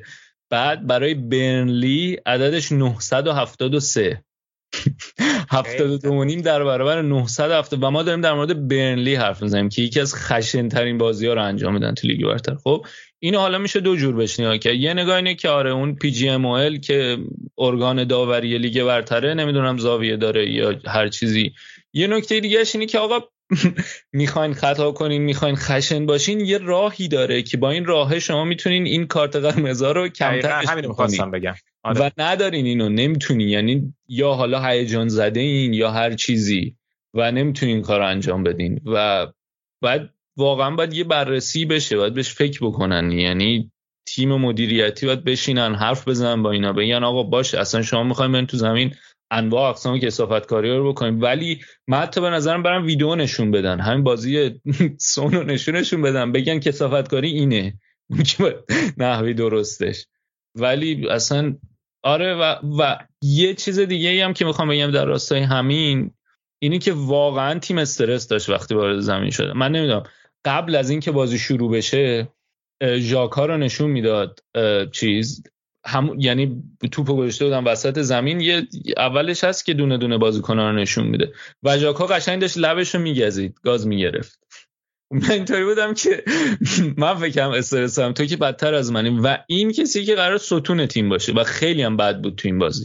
ژاکا. یکی از بازی بعدش بود. یعنی دوباره همون روال قبلی این که تو برسه دستش طول بکشه پاس بده پاس اشتباه. کار نداریم که حالا چی بود برای ولی قشنگ یعنی اون اول که من دیدم صورت ژاکارو اینطوری بودم که اگر این قرار اینطوری باشه دیگه خدا به داد تیم برسه. من و... ویدیو دیدم از قبل تمرین چند روز پیش که طرفدارا بهش می‌گفتن که می‌برین بازی و اینا قول بده می‌برین یا نه. برگشت گفت که ما حرفمون رو تو زمین می‌زنیم و نشون میدیم. بفرمایید. تو زمین آره. و این این آمار خیلی آمار عجیبیه. یعنی این تعداد خطا بر کارت قرمزی که الان آرسنال داره تو این دو فصل و نیم حضور آرتتا واقعا باید یه فکری براش بکنه ببین این که میگی واقعا همون خطا داده خطا کردن کجای زمین خطا کردن اینا مهمه. یعنی من دقیقا همین چیزی که راجع برنلی گفتی رو تو ایتالیا راجع به تورینو می‌دونم که اینا تعداد خطاهاشون خیلی خیلی زیاده به نسبت بقیه تیم‌ها ولی کمتر از خیلی از تیم‌ها کارت زرد و قرمز گرفتن. یعنی به قول تو اگه بنا اینه که ما اینجوری بازی بکنیم باید معنیش نیست که بریم هر چی دستمون رسید بزنیم. باید آره یه اصولی دارم. آره جور یه جوری باید بزنیم که و حالا همه میگن او مثلا با با سون okay یعنی داورا. چه می‌دونم. اون طرف لیورپول سیتی انجام میدن به هم دیگه لیورپول سیتی مدت گیر می‌دادن. پپ و چیز کلوپ میومدن. ولی واقعیت اینه که این کار رو انجام میدن و بلدن. یعنی می‌دونن چه جوری انجام بدن. و یه نکته دیگه هم اینه که نمی‌دونم حالا یه بحثی بود یه مدت زیادی این بود که می‌گفتن آقا آرسنال خیلی تیم soft ی و خشن نیست و به خصوص از زمانی که ونگر اون اواخر ونگر خیلی بازیکنای ظریف و نحیف می آورد می‌گفتم آقا اینا فیزیکی نیستن و به خاطر همینه که مثلا مثلا خطا نمی‌کنن هر کی میومد می‌زد کارت نمی‌دادن. و شاید هم یه من احساس کنم شاید یه دلیلش هم همینه. اینا می‌خوام بگن که نه ما اونی که تو اون تصویری که تو میدیا ایجاد شده نیستیم ولی همونو بدتر می‌کنن. یعنی میان یه کار می‌کنن که کاملا وضعیت اصلا بدتر بشه از اون ور بشه. شاید دلش هم همینه یعنی می‌خوان ثابت کنن که نه ما اون تیم شکننده که هر کی اومد روش خطا کنه بزنه و خیلی ظریف نایف باشیم نیستیم ولی نه. من حالا یه نکته حالا راجع به این بازی صحبت کردیم و راجع به کلا شاید بیشتر بگم ذهنیت تیم. حالا از محمد رضا می‌خواستم بپرسم. بازی قبلی هم که آرسنال داشت یعنی قبل این بازی با لیدز بود دیگه که خب خیلی زود جلو افتاد آرسنالو ولی بازم نزدیک 60 دقیقه فکر کنم که دلهوره این رو داشتین که امتیاز اینم از دست نده درسته؟ که دیگه بعد از اینکه بازیکن لیدز هم اخراج شد یعنی آیا حالا مدیریت فشار اونجا okay بود نبود؟ نظر راجع اون بازی هم بگو چون فکر کنم که حالا بالاخره جلو لیدز بازی داشتیم الان دو تا بازی دیگه هم داریم می‌خوام ببینم که از اونم بهش برسیم که پیش بینیت از اون دو تا بازی چیه. من حس می‌کنم که بازی لیدز انصافا هیچ انتقادی نمیشه به آرتتا کرد. چون واقعا حالا ترکیب که مناسب بود تاکتیک مناسب بود اینا که هیچ ما دو تا گل هم افتادیم جلو. بعد یه اخراجی داد باز لیدز. آیلینگ بود اشتباه نکنم. دقیقا. و بعدش بازیکنه آرسنال حس می‌کنم یه ذره داشتن از رو شکم سیری و با مثلا خیال راحت بازی می‌کردن. اینجوری که خب این که لیدز و ما ده دقیقه دو تا زدیم و اینا هم هیچ کاری نمی‌تونن بکنن و خیلی داشتن با فراغ بال با فراغ آسوده و با خیال راحت بازی می‌کردن واقعا دقت نمی‌کردن توی ضربات آخر و حالا توی پلن تاکتیکی که از پیش شده بود. یه ذره آره این مشکل رو بازیکن‌ها داشتن. این mentality کلا یه ذره دردسرساز. البته این بحث مدیریت فشار تا قبل گل من اینجوری بودم که okay زیاد فشار نباید بیاریم به خاطر اینکه با تاتنهام همین پنجشنبه بازی داریم. درسته. ولی دیگه مثلا رو تک ضربه های آخر موقعیت های آخر پاس های آخر واقعا دیگه okay فشار نیاره ولی درست پاس بده درست شد بزن. یعنی واقعا اینا کاریه که توی بازیکنی که مثلا اینقدر پول داری در هفته حقوق می‌گیری و درست انجام بدی. آره واقعا مشکلی با آرتتا راجع به این موضوع نداشتم. بیشتر بازیکن به نظر من باید مورد اتهام قرار بگیرن توی اون بازی. میشه سریه که میگی درسته چون بالاخره بعد از ببخشید حرفتو قطع می‌کنم چون بعد از بازی تات لیورپول هم بود و گفتن که دیگه فاصله هم حتی زیاد شد و تو همون بازی یهو شاید اصلا ذهنیتشون رفت در حالی که همونم ریسک از دست دادنش بود. ولی خب باعث شد که حداقل بازی که می‌تونستن شاید یکم به قول تو نیمه دومش کمتر فشار بیارن به خودشون یه مقداری با دوباره فشار بیشتر شد. حالا نمی‌خوام بگم دلیل مستقیمی داشت بر عدم نتیجه گیری جلوی تاتنهام ولی بالاخره اینا چیزاییه که تو طول فصل روی تیم می‌تونه خیلی تاثیرگذار باشه و برای آینده مهم. صد درصد. آره اینو قبول دارم که اگه مثلا ما با برد پر گل مثلا بازی تموم می‌کردیم پر گلی که میگم مثلا سه چهار گل نه اینکه مثلا حالا خیلی بالاتر. می‌تونستیم آره با روحیه بهتری بریم توی بازی. البته بعید می‌دونم تغییری توی تصمیمات حالا آرتتا و یا مثلا اون ذهنیت مثلا بازیکنه مثل هولدینگ یا سدریک میذاشت به نظر این اتفاق باز میافتاد. درست. به شکلی دیگه نمی‌دونم. درست. ولی نکته از اینجا به بعدشه دیگه. دقیقا. یعنی ما دو تا بازی جلوی نیوکاسل و اورتون داریم. باز همه چی دست خودمونه. یه امتیاز اختلاف داریم. حالا متاسفانه یا خوشبختانه با آرتتا تمدید کردن و تا سال 2026 اگه اشتباه نکنم 2025 یادم نیست. خیلی چیز جالب نبود واسه من یادم نیست سالشو. ولی تا اون سال تمدید کردم باش و خب الان اوکی شما تمدید کردی با باشگاه و قراره این پروژه ای که حالا چندین سال دستت گرفتی و ادامه بدی. ولی شما اگه نتونی این دو بازی رو ببری و سهمیه رو بگیری واقعا به نظر من اصلا شخص مناسبی واسه این باشگاه نیستی. چون میگم یک با یک امتیاز اختلاف و دو بازی جلو اورتون و نیوکاسل یعنی حتی میگه این بازی هم اوکی باختی مشکلی نیست. ولی دیگه از اینجا به بعدش اگه نتونی سهمیه بگیری واقعا دیگه جای سوال داره. ما همین می‌خواستم بپرسم اتفاقا از جفتتون که اگر که سهمیه نگیرین ارزیابیتون از پس چیه؟ این شکست بزرگی حساب میشه؟ حالا که معارضه که تقریبا نظرش همین بود فکر کنم. بله. مرتضی تو چی؟ ببین خیلی سخته خیلی سخته. بخواد یعنی ببین بخاطر اینکه ما اینجا ماه آگست نشستیم حرف زدیم. من اینطور بودم که شیشم هم بشیم خوبه با توجه به فرآیندی که فصل پیش داشت. خب ماه ژانویه نقل و انتقالات ژانویه اتفاق افتاد. بازیکن از دست دادیم بازیکن نگرفتیم. و دوباره من اینطور بودم که او آیا سهمیه می‌گیرن یا نه. می‌دونی؟ این این یه سمت ماجراست یعنی فقط اگر به آرسنال و بازیکنایی که گرفته و شرط آرسنال بخوای در خلا نگاه بکنی من اینطوری بودم که از این تیم انتظار مثلا سهمی سهمیه اروپایی دارم.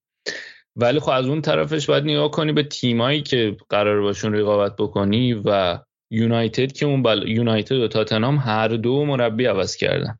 چلسی هم که این اتفاقات براش افتاده. حالا سوم احتمالا به راحتی میشن ولی وسطش اصلا باشگاه رو هوا بود. معلوم نبود چی میشه. و یعنی همه رقبایی که بودن برای سهمیه گرفتن و از اون طرف چه می‌دونم وست هم که افتادن تو فاز لیگ اروپا و کلا اصلا این بر لیگو از دست دادن. وولفز نتونست حتی اون تیمای کوچیک‌تر هم اونقدر نتونستن ادامه بدن. یعنی اگه بخوای تو این بستر بهش نگاه بکنی اینطوری که رقیبای اصلی که می‌تونستن سهمیه بگیرن الان همه خراب کردن و بهترین موقعیت بود برای سهمیه گرفتن. برای همین داره من به نظرم الان توی موقعیتی که قرار گرفتن از دست دادنش مقصر آرتتا. یعنی به خصوص بعد از این بازی. یعنی من واقعا نمی‌دونم چجوری چقدر بگم. خیلی اصلا خیلی اشتباه بود این بازی واقعا خیلی اشتباه بود. در نهایت جواب سوالتو فکر کنم ندادم. با جواب سوال بدم. هی سگم فرار کنم. جواب نه جواب سوال. اینجوری برداشت که خیلی سخته نمیشه گفت که فیلیر بزرگی بوده. آره یا نه ولی خیلی ناراحت کننده است. خیلی ولی خیلی موقعیت خوبی رو از دست خیلی خوب بود. خیلی خوب بود. حالا از دست ندیم هنوز کامل اما یعنی نه نه نه می‌دونم. نه با فرض اینکه اگر از دست بره گفتم. آره, آره. یعنی نه اگر... نه به نظر منم هنوز شانسش هست. ناامید نباشید. و اصلا این بازی یا برگردی به اون بازی سه تا بازی که باختم پشت دارم به پالاس برایتون سات همتون مثلا اون بازی سات همتون ولی خب بعد من دوباره به همین روند نگاه می‌کنم می‌تونیم که حالا مثلا اون چهار تا بازی که پشت سر هم بردن تا رسیدن به تاتنهام هم یه سریاش واقعا دیگه با شانس و سلام سلامات بردن. خودمونیم دیگه. مثلا یونایتد واقعا بازی بود که آرسنال خوش شانس بود که بتونست ببره بازی رو. و یه, نکته دیگه هم که داره اینه که در تمام بازی ها خیلی این این مارجینه خیلی نزدیک و کمه. یعنی این فاصله برتری برای آرسنال خیلی فاصله کمیه. آره. یه بازه هم خوب شده بود که ببین این مشکلیه که همیشه بوده دیگه. مثلا 20 دقیقه نیم ساعت خوبن. ما اینطوری بودیم که اگه بتونن 20 دقیقه نیم ساعت رو بکنش یه ساعت کم کم بعد 90 دقیقه خوبه. ولی کماکان هست. یعنی اون بازیایی هم که می‌برن خیلی اون فاصله کم. بجز مثلا یه بازی سه چهار تا بازی که رفتم مثلا چهار پنج تا به لیدز و کام نوریچ اینا زدن که حالا لیدز هم لیدز بود که دیگه آخرای بیلسا بود. دیگه هر کی اومد 6 تا بهش می‌زد. به جز اون به جز اون مقطع دیگه بقیه رو همه رو با خیلی اختلافای نزدیک یعنی جلو بیافتن بازی رو نگه دارن تونستن ببرن. اینی که اینم یه نکته دیگه است. یعنی حتی اگر سهمیه رو هم بگیرن هنوز برای اینکه بتونن من نظرم برای اینکه بتونن فصل بعد دوباره سهمیه چمپیونز لیگ بگیرن خیلی کارشون سخت. آره. خیلی کار خب، حالا به هر بهون به هر قیمتی شده باید بگیری دیگه. حالا حتی آره مارجین کم باشه ولی با دید فصل آینده درست آره. خیلی فرق می‌کنه. آره خیلی فرق می‌کنه. به نظرم برای ادامه باید شانس بیارین که اورتون این هفته موندنش رو قطعی کنه که اون بازی آخرم خیلی حیثیتی نشه. آره. برای اورتون. حال ببین چطور من سین جواب سوالتون ندادم. من خودم یه چیز دیگه گفتم. این جواب سوال به نظرم یه ذره فرق داره. بگو حتما آره. این واسطم بگم. حالا من قبول دارم که انصافا آرتتا تو این دو سال و نیمه خیلی پستی بلندی داشته یعنی مشکلات داشته یعنی روی خوبش هم بید واقعا تصمیمات درستی گرفته علاوه انضباطی در مواقعی. حالا اشتباهاتی هم داشته با مرتضام تو خود آرسنال باکس صحبت کردیم. خیلی راجع به بدی های آرتتا و مشکلات صحبت کردیم. feedback بدی هم اونجا می‌گرفت ولی کلیت حرف من اینه. دو سال و نیم وقتی شما یک پروژه رو شروع می‌کنی با مدیریت جاش کرونکه و مدیریت حقوقی تیم لوئیس اگه اشتباه نکنم اسمش درست گفته باشم. آره. دیرکتور فنی ادو و منیجر آرتتا. من کلیت این پروژه دو سال و نیم رو می‌خوام مورد نقد قرار بدم. من میگم اگه بعد دو سال و نیم و سه فصل حالا یه نیم فصل و دو فصل کامل و حالا چه می‌دونم 250 حدودا میلیون خرج و رد کردن یک سری بازیکن هایی که اینها خودشون 200 میلیون حدودا خرجشون شده و ما تقریبا همه اینا رو فصل کردیم. و حمایت کامل از این پروژه. اگه نهایتا توی همچین فصلی نتونی بیای نتیجهش رو بگیری و نتونی سهمیه بگیری اصلا فرزن این تیم رو شما واسه لیگ اروپا بستیم بالاخره شرایط به شکلی پیش اومده رقیب ها ضعیف شدن شما در این جایگاه هستی. من میگم این دو بازی محک خوبیه واسه این که کل این پروژه و کل این مجموعه ای که الان به رهبری جاشتون که داره هدایت میشه یه محک داره جدی می‌خوره. شما اگه این دو بازی واقعا اگه نتونی از پسش بر بیای کاری دقیقا حرف مرتضی دیگه. اصلا رونده مهم نیست. شما شخصیتتون داره توی دو بازی خلاصه میشه. صد درصدتون می‌تونید بذارید. تیم سختی هم نیستن انصافا. درسته اینا واسه حیثیتشون ممکنه بیان به جنگن. چه نیوکاسل چه اورتونی که ممکنه سقوط کنه. ولی دو تا بازی دیگه شما اگه نتونی از پس این دو بازی در بیای واقعا علامت سوال بزرگیه و به نظر من لحاظ روحی بار خیلی سنگینی روح کل بازیکن‌ها و مجموعه میاد و عواقبی داره که توی فصل بعدم به نظر من خواهیم دید. مخصوصا اینکه این تیم خیلی جوونه. من یه نکته فقط اضافه کنم. که من یکم اون ساید بگیرم که حالا کاملا نکوبیده باشیم آرتتا رو. همین که حالا یه مقداری از این فصل با این تیم نبوده دیگه. یعنی این تیم مدیریتی جدید یعنی یه بازی بوده که آرسنال اصلا خودش هم نمی‌دونسته. اون مسئول صاحبای باشگاه نمی‌دونستن می‌خوان چجوری مدیریت کنن تیمو. و یه سری قراردادایی که مجبور شدن فصل بکنن دست خود اینا نبوده دیگه. البته چرا؟ می‌تونیم بحث کنیم که آقا اینا رو می‌تونستین زودتر بفروشیم ولی خب بعد بازار کرونا پیش اومد هزار تا اتفاق دیگه. این یه نکته است. و دوباره یه نکته دیگه هم که این دو بازی باز خیلی سخته به خاطر اینکه الان همینطوریش پارتی تیرنی نیستن که دو تا از ستونای محورای تیم بودن. و آرسنال الان هولدینگ و محروم شده. گابریل این بازی مصدوم شد ازولش گرفت همسترینگ نمی‌دونیم چقدر طول می‌کشه احتمالا اینکه کلا فصل از دست بده هست. از اون طرف هم وایت هم که مصدوم بوده یعنی این بازی رو نیمکت بود ولی تازه داره از مصدومیت برمیگرده. این دفاع وسط عملا نداره یعنی الان بخواد چهار نفر تو دفاع بچینه باید باید دفاع وسط ها احتمالا تومیاسو می‌ذاره با وایت. که به بازی بعدی می‌رسه احتمالا وایت فول بک هم نونو سدریک. این چهارتای دفاع ما.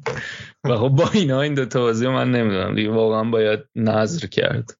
دخیل ببندن عزیزانی که تو ایران هستن. شاید اتفاق بیفت من بودم همین الان چی؟ سالیبا رو قراردادش فصل می‌کردم میآوردم. برای دو تا بازی همین الان آره واقعا. واقعا میگم. خیلی وضع خطری و فکر کن مثلا صعودم بکنه خیلی دراماتیک میشه. و اینا همه چیز دیگه. اینا میگم باشگاه یه سرمایه گذاری کرده این مربی بی تجربه و واقعا یعنی چوب بی تجربه شده داره می‌خوره آرتتا دیگه. و حالا اون ego ی بزرگ زیاد از حد که آقا آره خوبه principle اتو باش بمونی ولی دیگه یه نگاهی هم به دستت بنداز یه نگاه هم بکن با کیا داری بازی می‌کنی. تیم خودت چیه؟ تیم حریف چیه؟ این اینش خیلی و ما خیلی بارها این این ضربه خوردیم ولی خب وقتی شما روی مربی جوان اینطوری سرمایه گذار می‌کنی این ضربهش هم هست دیگه. آره. این, این دارین باز در مورد آرسنال اگه ندارین یکم راجع به تاتم صحبت بکنیم. محمد رضا چیزی می‌خوای بگی؟ من دیگه قرامو زدم نمی‌دونم. آخه خیلی نکته است واسه گفتم ولی به نظر من آره کافی بود واسه حداقل این بازی و کلیت داستان. یه نکته حالا کوچیکم بگم. بله حتما.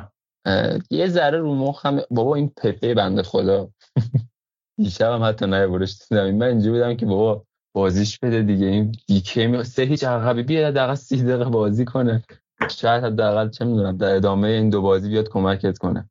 یعنی اون داستان principle ی که مرتضی گفت هست. چون پپه انگار بازی قبل دعوا شده بود با یکی. نمی‌دونم با کی بود یادم رفت که بعد استیون برگ هم کمک آرتتان باش دعوا شده و سرش داد زده بود. آقا پپه بازی قبلی واقعا چیز کرد دیگه. اون توپه بود که گلر لیدز اومده بود بیرون. آره. لاست با توپ اونو نزد. خیلی یعنی اون خودش هم خیلی کمک نمی‌کنه. البته حالا بدبختم هر چهار تا بازی یه بار ده دقیقه بهش بازی میدی دیگه نمیشه انتظارش. ولی اون پروندهش بسته شده است دیگه. آره نه همون دیگه منظور همون principle رو می‌خواستم اشاره خیلی آره. کوچیک بکنم که آره. حالا حداقل یه بازیش می‌دادیم بگن که این داره بازی می‌کنه اینجوری تو سر قیمتش هم می‌خوره خیلی بازیکن خوبیه. مدیرای لیورپول اگه این پادکست ما رو گوش میدن. من به نظرم آقای سلا دیگه تموم شده است و شما جایگزین بر حقش پپس واقعا. از یه قاره هم میان آینده و... تو هم داره حتی.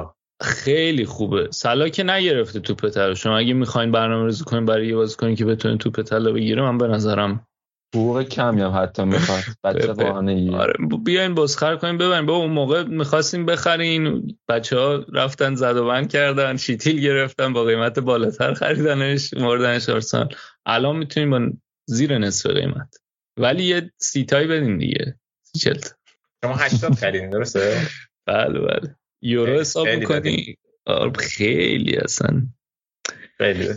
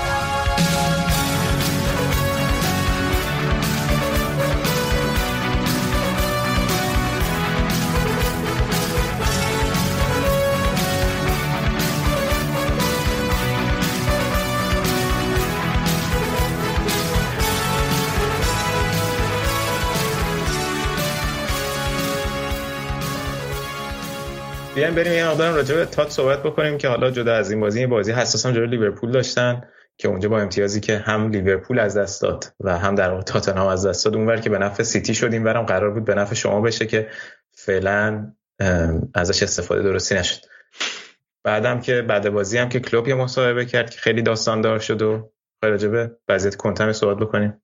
آقای کنته بعد این بازی هم یه مصاحبه کرد که داستان دار شد. چی گفته بود؟ گفته بود که من توصیهم اینه که به آرتتا توصیهم اینه که یه حالت خیلی بالا پایینی که مثلا جوون عموی لوپتو بکشم زیاد غور نزن. بود که من توصیهم به آرتتا اینه که غور نزنه. حالا می‌تونه من گوش بده یا نه ولی خیلی داره غور می‌زنه. به داوری منظورش بود؟ آره بعد همونو اومده بود گفته بود که چرا آرسنال یه روز بیشتر استراحت داره. و من اینطور بودم که داداش به صد توی مسابقه دیگه قرتو بزن. همینجا نه قرتو بگو. ولی آره کلوب هم بعد اون باخت اومده و گفته بود که برای من نیست این سبک بازی دیگه. با یه ادایی که من خیلی passive aggressive ترین فرم ممکن. اومد اونجا اینطوری بود که world class team world class players بازیکنای کلاس جهانی تیم کلاس باز اینجوری که بازی می‌کنن بازی من نیست. من اینطوری بودم که من خواهرم تو 6 سالگی رفتارش همینطوری بود. بابا. الان خورده یه چیزایی میگم کلا همه ما رو کنار می‌ذارن. ولی ببین خیلی خوب بود تاتنهام تو هر دو تا بازی. واقعا خوب بود. حالا بازی با آرسنال که اصلا تاکتیکی نمیشه بحث کرد. بازی داده شوت تو چارچوب ما هم بیشتر از اونا بود تو این بازی فکر کنم. تا اون موقعی که تا مثلا دقیقه 60 که من دنبال می‌کنم مثلا سه تا شوت تو چارچوب بزنن سه تا گل. حالا اون که مهم نیست. ولی بازی با لیورپول خیلی خوب بودن.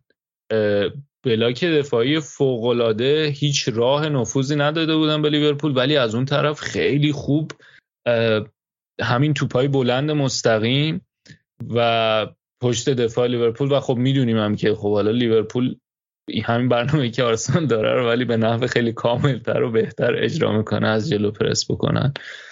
ولی خیلی خوب بودن واقعا خوب بودن و خریدارم بگیم. ببین کلوسفسکی واقعا خیلی خوب شده و تا قبل از اینکه کلوسفسکی بیارن تو اون ستای جلو مثلا سعی که مورا رو استفاده بکنه. ولی خب مورا خیلی مهاجم وسط تره یا مثلا پست ده تره می‌دونی خیلی به درد اون پست وینگر نمی‌خوره.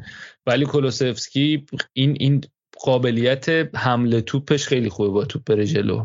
حمله توپش خیلی بهتر از موراه. کلوسفسکی بنتانکور به نظرم خیلی خرید خوبی بودن. بنتانکور هم تو این پاسای بلند و مستقیم خیلی خوب بوده. و اون فضای پشت رابرتسون خیلی خوب کلوسفسکی مورد عنایت قرار داده بود توی اون بازی. ولی برنامه همین بود. کاملا یعنی برنامه این بود که توپ در اختیار لیورپول باشه بعد با یه دفاع سیستم 5 4 1 دفاع بکنن تو فاز دفاعی. ولی وقتی می‌رسه به حمله اینطوری باشه که wing back ها بیان اضافه بشن رویال و حالا این طرف. فکر کنم بازی هم سسنیون بود نه؟ آره گل زد نه گلو که نزد. پاس گل داد یا نه؟ دارم اشتباه می‌کنم. wing back سمت سون بازی با لیورپول هم فکر می‌کنم سسنیون بود. اگر که اشتباه نکنم آره سسنیون امرسون رویال بودن. و حالا اینم که میگم شاید یکم از روی بغض آرسنالی بودنه ولی بعد ببینیم که تو دو تا بازی بعدی خب جلوی تیمایی نخواهند بود که بیان و اینطوری بخوان از بالا پرسشون بکنن. بازی کن تیمایی که قرار خودشون لو بلاک بازی بکنن. بنلی و نوریچ حالا باید ببینیم توی اون بازی ها چی کار می‌کنه. تاتنهام. به خصوص که حالا یه مومنتوم خوبی هم گرفتن از این دوتا بازی اومدن ولی وقت جلوی تیمایی که توپو قرار در اختیارشون قرار بدن مالکیت پایینی داشته باشن. جلوی اونا چی کار می‌خوام بکن این بازی اتفاقا یه اتفاق دیگه هم که افتاد که رومرو به این بازی با آرسنالشون نرسید. که حالا ما هفته پیشم راجع بهش حرف زدیم. ولی داوینسون سانچز هم خیلی خوب بود توی این بازی. آره. یه سری آمارم بود در مورد تعداد تماساش با توپ مثلا فکر بیشترین تماس رو داشت آمار خیلی خوبی داشت. داوینسون سانچز تو بازی جلو آرسنالش. ولی من, به نظرم بازی تات لیورپول یکی از بهترین بازی های تاتنهام آره، کنته بود. آره یکی از بهترین یعنی به نحوه به بهترین شکل ممکن اون 3 4 اجرا شد دیگه و برنامه‌ای که داره.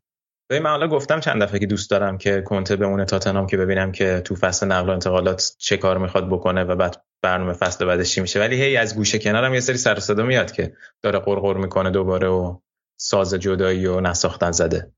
یعنی کماکان یهو بعید نیست که باز نمونه. ببین الان در یک نقطه هستیم که من ترجیح اینه که کنته بمونه به خاطر اینکه حرف گرام پاتر هست و واقعا دوست ندارم. آره اون بره.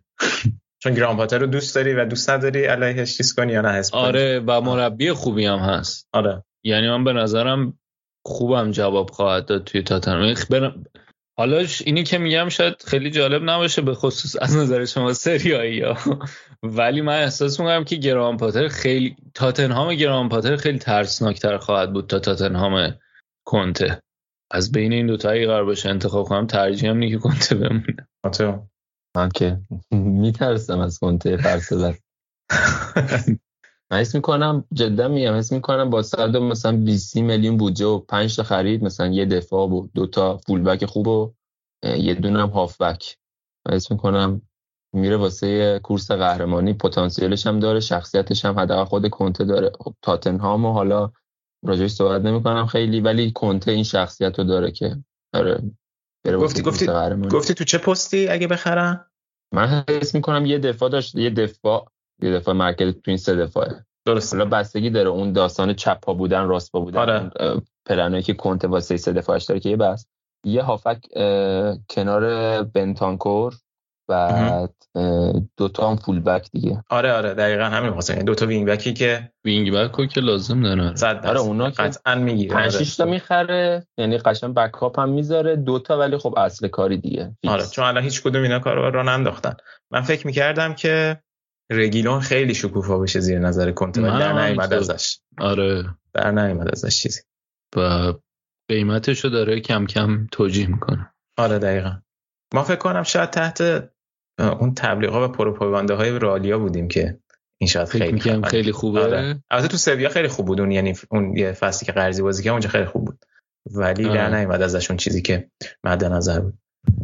بسیار علی این از وضعیت تاتنهام آرسنال. آ این کلوب های من دوباره بهش برگردم آخه یه جا دیگه هم برگشت گفت که اینا آ من باز دوباره نمی‌خوام راجع به این موضوع صحبت کنم. اینا عقب میشینن سبک بازیشون اینا ولی الان پنجمن. اونم گفت داره برو برو انقدر تریپ معدب بازی اینا در نیار. آخه اصلا نمی‌دونم چرا باید همچین حرفی حالا می‌تونه هرچی دوست داره می‌تونه بگه دیگه ولی ادای بازی اینکه این بازی درسته اون بازی غلطه اینا نیست. البته گفت که گفت من اینو نمیپسندم ولی اون جور گفتن این من اینو نمیپسندم همون توی مایه بود که به درد نمی‌خوره اینا.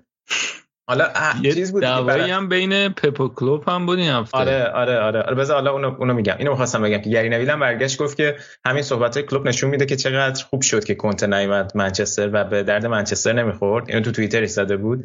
بعد چیز این جمی کرگر یه دونه صحبت یه دونه یکی از صحبت‌های خود گری نویل رو reply کرده بود بهش که اون موقع که داشت اتلتیکو مادرید رو ازش تعریف می‌کرد و از سیمونه تعریف می‌کرد که سیمونه می‌خوره. گفتش که تو چطور میگی؟ کنته نمی‌خوره. حالا سیمونه مثلا به سبک منچستر می‌خوره. آقا نویل من نمی‌دونم تو اسکای اسپورت چی من گزارش اسکای اسپورت نشدم ولی ظاهرا خیلی بد بوده برای آرسنالی یعنی آرسنالی خیلی شاکی بودن توییتر آرسنال از نویل خیلی شاکی بود. در حدی که مثلا یکی توییت کرده اینطوری بود که اگه می‌خوایم به این تیم انگیزه بدیم برای سهمیه گرفتن همین بازی با گزارش نویل بهشون نشون بدید میرن بازی بعدی رو می‌برن. نمی‌دونم چی گفته. این چیزو گفتی همین پپ و کلو. پپ خیلی مصاحبه کرده بر از حد فاصله اون بازی با رئال تا اینجا. هی انواع و اقسام یه تیکه یه دل هوایی برای مورینیو انداخت. اون چی بود؟ روم آره نمی‌دونم آره. برای چی انداخیه هو اصلا. اصلا روم گفت گفت همه تیما خرج می‌کنن. مثلا روم هم خرج کرده ولی سهمیه چمپیونز لیگ نداره. من اون مصاحبه شو داشتم باش حال می‌کردم. تو بدم که چقدر خوب و قشنگ حرف بزنه یهو رو انداخت. من بدم که دوست عزیز یهو چرا هوایی می‌زنی دیگه؟ گذشت اون دورانی که شما با اون درگیر بودی. اون بچه داره میره دوران تعطیلاتش رفته روم رومن هالیدی. سوار موتور میشه و دیگه کنفرانس می‌خواد ببره. خوشحال و دارم غیر مستقیم تیکه اندازم به مورینیو. آره حالا خوب من دفاعمو کردم. تو قسمت ایتالیا حرفامو زدم راجع مورینیو. تو دفاع کردی؟ از کارنامه دفاع لیگ کنفرانس رفتم چقدر بچه به گریه افتاد. از شو یه عکسی هم گذاشته بودن که آره رکورد داره هم فینال چمپیونز لیگ تنها بله. و من بله. گفتم که شما اون عکس اگه خود مورینیو می‌بینه و روندش متوجه نمیشه تاسفم برات من من اصلا اینجوری ازش دفاع نکنی از فینال چمپیونز لیگ رسه فینال کنفرانس بالاخره اون که اون به کنار بالاخره داره توی روم رفته مربیگری می‌کنه دیگه. تو تاتنهام نذاشتن اف ای کاپشو بگیره. خب خونم که ول نمی‌کنه گفته هر من رفتم اگه بذارم فینالا رو بازی کنه ولی خب یه دلیل داره که الان تو روم داره مربیگری می‌کنه. حالا بذار روم که قهرمان قهرمان بشه هم نیستن حالا حتی برای فصل بعدم زودشونه بخوان سهمیه چمپیونز لیگ بگیرن. ولی برای روم خوب است. ولی حالا این بی ربط بود واقعا این چیزی که گواردیولا گفت. گواردیولا به هم به یه هوایی برای مورینیو انداخت. یه دونم برای چیز انداخت دیگه برای کلوب. گفته بود که همه دوست دارن که لیورپول قهرمان شه media ی انگلیس خیلی هوادار لیورپول برای اینکه تو لیگ قهرمان شن. بعد خیلی سابقه خوبی توی اروپا دارن. ولی توی لیگ اون سابقه ای که ما داریم ندارن. آخه مثلا سی سال یه بار قهرمان میشن. آره دیگه گفت سی سال اخیر یه بار قهرمان شدن. لیورپولی هم الان اینجوری که شما اگه اینقدر تقلب نکرده بودین این سالا ما همه رو قهرمان شده بودیم. اونا هم در جواب هالند رو کردن. آره.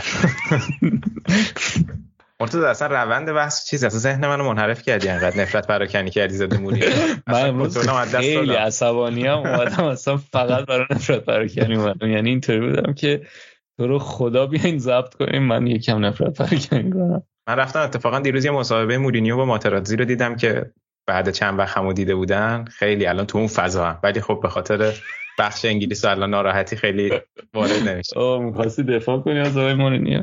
با ولی نمی‌دونم. ولش خدایش ولی زشت اینجوری حداقل ازش دفاع نکنین که هرچی بوده دیگه. حالا پس فردا جام دوستی بین کشورام می‌ذارم میره نه بابا اون که اون که معلوم بود که از اول فصل الان اومده که خودش بیاد اینو این کنفرانس رو بگیره و بعد بگه من اولین مربی بودم که این کارو کردم. اون که بحث دیگه ایه نه ولی اینکه هر سه تا بوده و تنها مربی که تو هر سه تا بوده این خیلی نشونه خوبی نیست برای مربی از این آمارای لاک خوره اینا فقط. آره. خودش هم شاید چیز می‌خوایم بریم یکم راجع به سیتی هالند هم صحبت بکنیم. حالا بخش آلمان با آراد در این مورد صحبت کردیم. حالا بیشتر با تمرکز بر دورتموند یک کوچولو هم راجع به سیتی صحبت کردیم. ولی حالا دوست دارم نظر جفتتون رو بدونم. محمد رضا تو فکر می‌کنی که هالند چه تأثیری روی بازی سیتی می‌ذاره؟ چقدر می‌تونه موفق باشه؟ راجع به هالند. اول اینکه خیلی با مبلغ خوبی خریدن 60 میلیون ولی خب نمی‌بینن که چه پورسانت های اون پشت قرار داره. آره دقیقا پورسانت بگیره. تقریبا به همون اندازه خود قرارداد فکر کنم چیزی حدود 5 میلیون پول هم ایجنسی حالا مینو رایولای بنده خدا بوده و بقیه به باباش دیگه. فکر کنم حالا جزئیاتش به زودی مشخص بشه. دقیقا. حقوقش هم ماشاءالله خیلی بالا بود. 375 هزار تا بود اگه اشتباه نکنم بعد از tax یعنی خالص 375 هزار تا می‌گیره که خود همین به نظرم یه چالشی حالا توی بحث حقوق باشگاه سیتی وجود میره. حالا اون مهم نیست. فکر کنم که با, ولی... با دیبروین برابر می‌شد بیشتر نمی‌شد. ولی در صورت این تازه اومده و آره.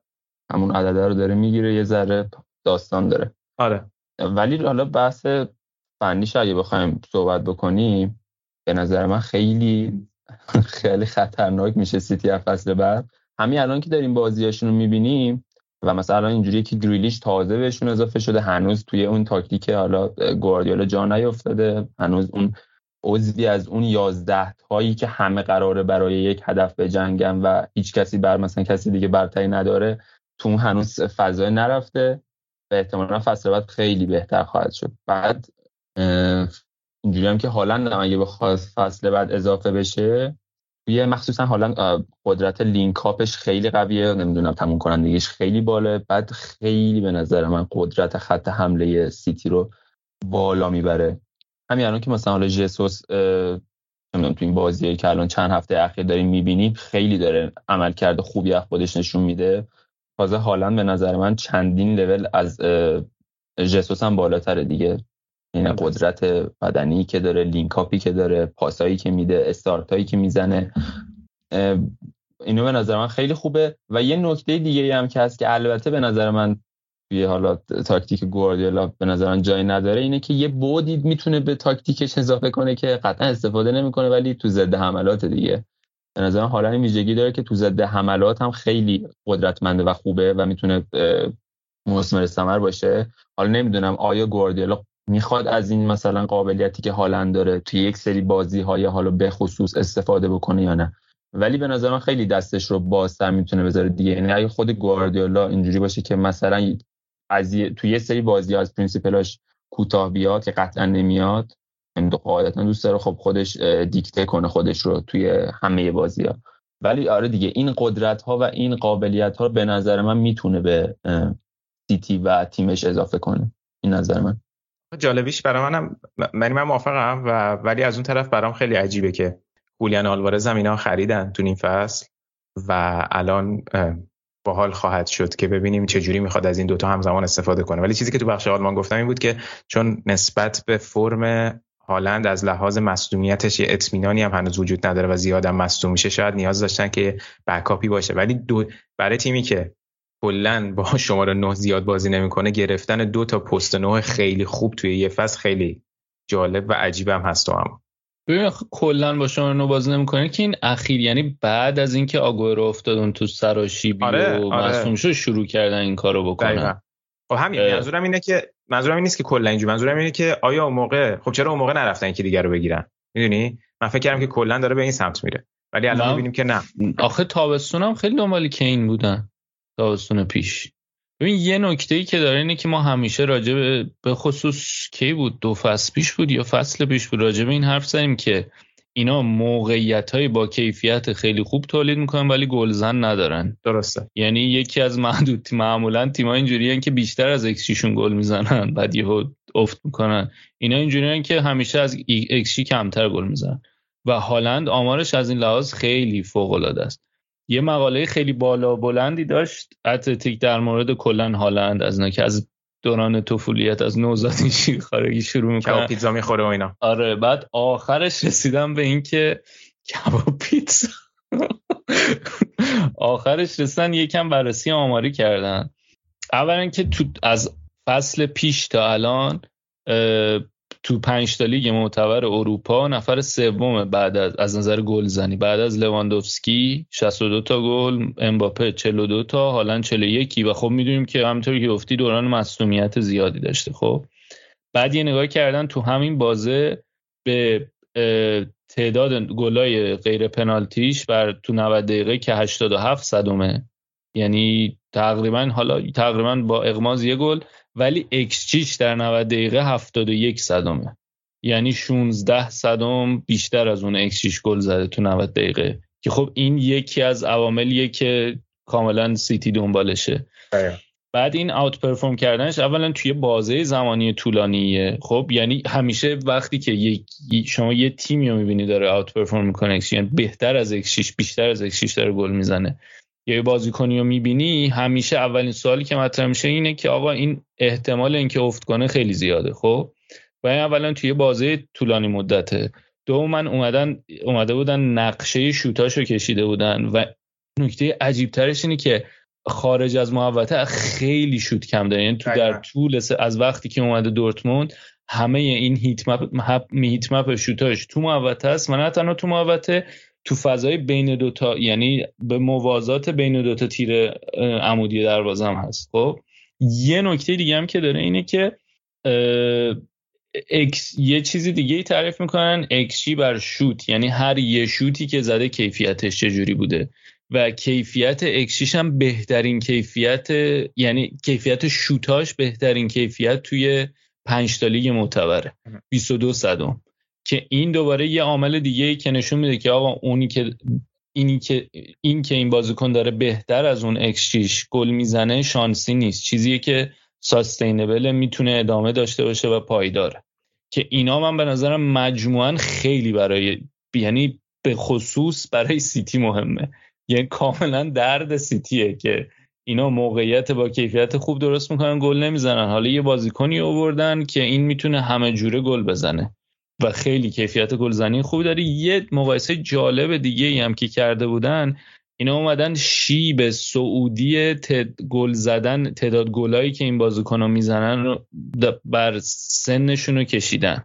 یعنی مثلا از 16 سالگی مثلا از 18 سالگی یا 16 سالگی که هالند شروع کرده هر سال این گلاش چقدر اضافه شده؟ با رونالدو و مسی و امباپه و همه اینا مقایسه کردن شیبو و تیزترین شیب و هالند داره. یعنی این مسیر سعودی افزایش تعداد گل رو بر اساس سن هالند داره. و اصلا مقایسه شده بود که حتی خود هالند و امباپه اگه مثلا حالا این دو قطبی جدید باشن چه تفاوت فاحشی با مسی و رونالدو در اون سن داشتن. دقیقا. آره. و توی این مثلا توی این 18 ماه گذشته اگه بخوای مقایسه کنی و من خیلی نکته مهمیه این این کیفیت گلزنیش و اینکه انقدر خوب می‌تونه هم خودش رو تو موقعیت های خوب گلزنی قرار بده هم می‌تونه از موقعیت های معمولی گلزنی موقعیت خوب گلزنی ایجاد کنه برای خودش. همه این مجموعه کاملا دوای درد سیتیه. خیلی خرید خفنی بود. حتی برای اومدنش توی پریمیر لیگ فکر کنم اتفاق خیلی خیلی خفنی بود. به قول آره. خیلی ترسناک میشن دیگه آره.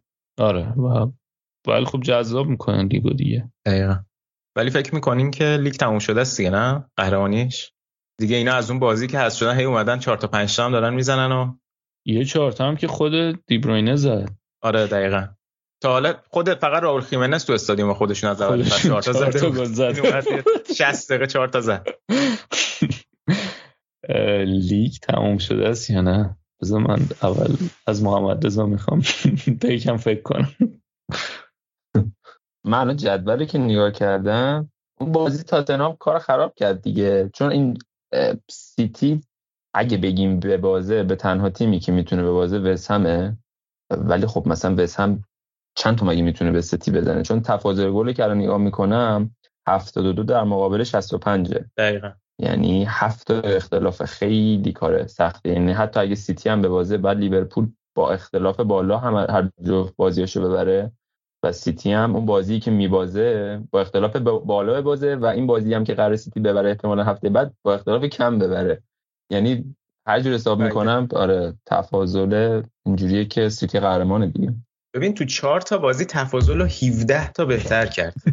یعنی گفت هیچ جایی بحثی هم ندارم برای ماجرا. یعنی آره ولی خب اون بازی آخرشون اومد از اون روزی که خبرش اومد که احتمال داره تفاضلا مثلا برابرش حالا چی کار باید بکنن و چه سناریویی هست از اون روز به بعد کلا رفت بازی 5 تا 5 تا. دقیقاً دقیقاً. ولی یادتون نره که اون بازی آخر جلوی استیون جرارد. سینا جان می‌دونم که می‌خوای یه سری چیزایی بگی که درست نیست. نه واقعا آره خیلی زیادی نگاهت خوندم آره.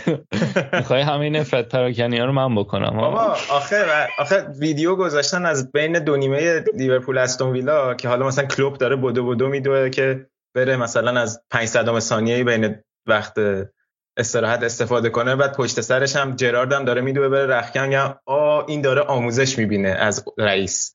بابا نکنیم این کار رو. زشته. بسه. حرفی ندارم. من خواستم سه چیز دیگه بگم ولی واقعا دیگه بسه دیگه. خواستم در مورد پوست موز و اینا بگم دیگه گفتم نه. نه دیگه. اونو که به من یه دفعه تذکر دادن گفتن کی میشه بس کنی اینو نگی. من باش دیگه نه خیلی نفرت پراکنی می‌کنیم زده لیورپول. من شرمنده ام ولی منم به نظرم سیتی قهرمانه دیگه. حالا فینال FA Cup هم که هست یک شنبه چلسی و لیورپول. پیش بینیتون از اونم بگین. ببین یکی از این فکرم جیمز پیرس نوشته بود که بازی تاتنهام تمرین خوبی بود برای بازی چلسی به خاطر اینکه دوتا بر سه دفاع بازی کنن. ولی خب خیلی فرق داره سبک بازی که نه اصلا مدل سه دفاعی هم که بازی می‌کنن دوتا مربی خیلی فرق داره. لیورپول الان فابینیو هم نداره. کاری سخته ولی من فکر کنم لیورپول می‌زنه. متاسفانه؟ آره چلسی هم به نظرم یکم فرمشون خوب نیست. تو چی فکر می‌کنی مارزا نمی‌دونم. سخت واقعا. منطق و روی کاغذ اینجوریه که خب لیورپول می‌بره. ولی یه بحثی که هست اینه که خب انتظارات از لیورپول الان بیشتره. یعنی فشار روی لیورپول خیلی بیشتره. در اینکه خب لیگو دارن دست میدن. احتمال این هست که مثلا توی فینال چمپیونز هم مثلا میان به رئال ببازن. با توجه به اون اوور پرفورمی که رئال داره با آنجلوتی می‌کنه. و اینا اینجوریان که این تنها جامی هستش که در دسترس تر از بقیه است. و این فشار خیلی به نظر من اذیتش ممکنه بکنه. از اون برم البته خب یه انرژی مضاعف هم میده. یعنی دو بر داره دیگه این صحبتی که حالا من دارم می‌کنم. ولی خب نمی‌دونم حسم اینه چلسی می‌بره. نمی‌دونم ولی حسم اینه چلسی می‌بره و سیتی میگم سیتی لیورپول تو فینال چمپیونز هم. ای بابا یعنی یه جام کل فصلش خیلی ناراحت شدم. اونجا گفتی که متاسفانه. توی عملا گفتی. آره. حالا چلسی هم که دیگه اون هفته صحبت کردیم راجع مالکیت جدیدشون. بعد از برنامه که ما ضبط کردیم دیگه همه چی نهایی شد. تقریبا. آره. ما اومدیم گفتیم که آقا این وامش رو می‌خواد پس بگیره. فرداش بیانیه داد آبراموویچ که نه و پولی قرار نیست شخصی پس بگیره. ولی من رفتم در یک سری سوراخ های توییتر سری آدم پیدا کردم که اینا اینطوری بودن که یعنی یه جوری که میشه به اون بیانیه نگاه کرد اینه که آقا این کماکان نفته وام رو نباید پس بده مالک بعدی. خب یعنی اون خبری به خاطر اینکه همه رفته بودن توپیده بودن به تایمز که آقا این خبری که در ظاهر دروغه. ولی به نظر میاد که اون خبر درست بوده و کسایی هم که از این خریدار در زدن درست گفتن. چرا؟ به خاطر اینکه آبراموویچ تو بیانیه اومده و گفته بود که آره این وام قراره بره به حساب foundation چلسی. می‌دونی؟ و به حساب شخصی من نمیاد. یعنی قرار استفاده بشه برای خود چلسی. نیومده بود بگی که وام بلا عوضه اومده بود گفته بود وام پولش به من نمی‌رسه. و مشکلی هم که توی اون مقاله مطرح شده بود این بود که آقا این وامه قرار بره به حساب یه کمپانی توی جرزی که این کمپانی کمپانی ما پدره یا حالا پرنته چل وابسته به چلسیه و میگن که ارتباط داره با آبرامویچ. حالا که اصلا اهمیتی نداشت و در نهایت خرید اتفاق و فروش اتفاق افتاد و گروه تادبولی خریدن و رفت به کارش. ولی من فقط خواستم این رو به عنوان پاورقی اضافه کنم. حالا دمت گرم. نکته پایینی برای چلسی. حالا ببینیم که چی میشه. همین FA Cup حالا چلسی با بازی هم که برد و از این ورم آرسنال نتونست امتیاز بگیره دیگه. فکر کنم سومیش هم که قطعیه. و تو پایین جدولم که الان رقابت بین اورتون و برنلی و لیدز برای نیافتادنه در مورد یونایتد هم که حالا هفته پیش مفصل صحبت کردیم. دیگه تن هاخ هم که با آجاکس قهرمان شدن و توی لیگ هلند و یه خدافظی هم براش گرفتن و کلی هم فن در سار ازش تعریف کرد و حالا باید ببینیم که تو نقل و انتقالات چیکار می‌کنن. حالا با مرتضی مفصل صحبت کردیم. ما رضا تو اگه نظری راجع به شرایط یونایتد داری می‌خوای بگو که دیگه بحث این اپیزود ببندیم. آره این اپیزود قبلی که داشتم گوش می‌دادم نکات راجع به رانگنیک صحبت کردید و اینا. من خودم باورم حداقل این بود. یعنی اول فصل اینجوری بودم که خب okay رانگنیک میاد و اولش مثلا خیلی الو برخورد می‌کنه بعد آروم آروم مثلا اون تصمیمات انضباطی شدیدش رو مثلا لحاظ می‌کنه توی یه سری مثلا برای, برای یه سری بازیکن‌ها. بعد بعد ب... یعنی وقتی که زمان گذشت ما مثلا دیدیم چه اتفاقاتی میفته مثلا بگم تا هفته پیش پنج هفته پیش. باورم این بود که خب اوکی رانگنیک اومده و فهمیده که خیلی فضا بدتر از اون چیزی که اصلا فکرشو می‌کرده. و به این نتیجه رسیده که من هیچ کاری نکنم. و صرفا مدیریت کنم داستان رو تنش رو بیشتر نکنم. حالا اصلا کم کردن هیچی بیشتر نکنم. که مشکلی بر مشکلات حالا منچستر یونایتد و اون اسکواد و فضای مدیریتیش ایجاد نشه. یعنی چه می‌دونم با رونالدو کله نگیرم با پوگبا مثلا کله نگیرم مگوایر رو مثلا داستان نکنم. چون ماشاءالله دو دستم مثل که شده دیگه رخیانشون. یعنی سعی کرد وارد این فضاها نشه.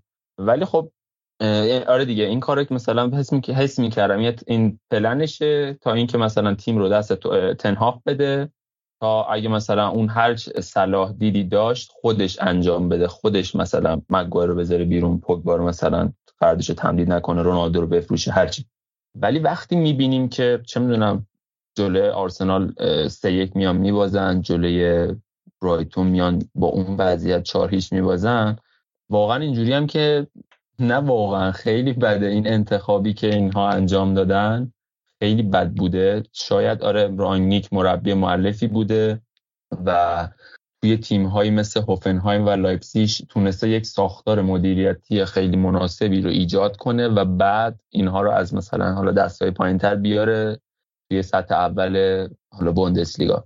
ولی دقیقا همون حالا اپیزودهای دقیقا همون اپیزودی که وقتی رانگیک اومده بود شما داشتین صحبت می‌کنین راجبش این شخصیت آره دیگه تجربه مربیگری توی تیمی مثل منچستر یونایتد رو نداشته و و کار دستش هم داد دیگه به نظر من. خیلی سختش بود یعنی در واقع توی این فضا بخواد هم بحث مدیریتیش رو ببره جلو و هم بحث حالا اون تاکتیکی و توی زمینش رو دقیقا. و عجیب بود دیگه. کلا من نفهمیدم که یونایتد چی کار کرد مدیریتش و این بحث حالا کانسالتنتی که الان هستش من تا رو نیده بودم. هیچ جا واقعا من تا نشیده بودم که مثلا چه یه آدمی بیاد نمی‌دونم چهار روز در چهار روز در ما مثلا قرارداد داشته باشه واسه مشاوره. نداریم مثلا. اونم در حد اینکه سرمربی بوده توی شیش ماه. آره همین بحث همین آره. بود که معلوم نفهمیدیم که کلیت ماجرا چی بوده. چقدر آزادی عمل داشته برنامه اصلا از اول چی بوده چه توقعی بوده؟ آره همه اینا واقعا جزء سوالاییه که بی پاسخ مونده. حالا درسته که نتیجه شو دیدیم که نتیجه خوبی نداشته ولی واقعا سوالا هست کماکان. و حالا با توجه به اون که اون هفتم صحبت کردیم که تنها هم که خب مشخصا انتخاب خودش نبوده که بیایم بگیم که همه چیزو می‌خواسته مهیا کنه و با شناخت این کارو کرده باز بر پیچیده بودن داستان بیشتر اضافه می‌کنه. و من یه سوال حالا از شما بپرسم. بگو حتما. الان اگه سولشر میمون به نظرتون وضعیت به چه شکل می‌شد؟ یعنی این سوالیه که واسه پیش اومده چند هفته بعد این نتایج. اون آره. دیگه در صورت الان نتیجه نتیجه خاصی که نگرفتن. یعنی الان به چیزی که نرسیدن. قاعدتا بدتر از این که از لحاظ نتیجه ای نمی‌شد. ولی کلا خب جوه داشت در می‌رفت از دست دیگه و بالاخره اینا نیاز داشتن یه تغییری ایجاد بکنن که شاید شاید بتونن فصل رو حفظ بکنن. حالا این تغییر با اشتباه پیش رفت. کاری ندارم. ولی یعنی من نمی من اون ساید داستان نیستم که بگم کنار گذاشتن سولشر اشتباه بود. ولی خب دیگه این تغییر هم خوب پیش نرفت دیگه. آره منم موافقم. یعنی تو تو موقعیت ها که تیم قرار می‌گیرن دو تا بس یه بس اینه که آقا این مربی که الان هست دیگه جواب نمیده. یه بس دیگه اینه که خب کیو بیاریم جاش؟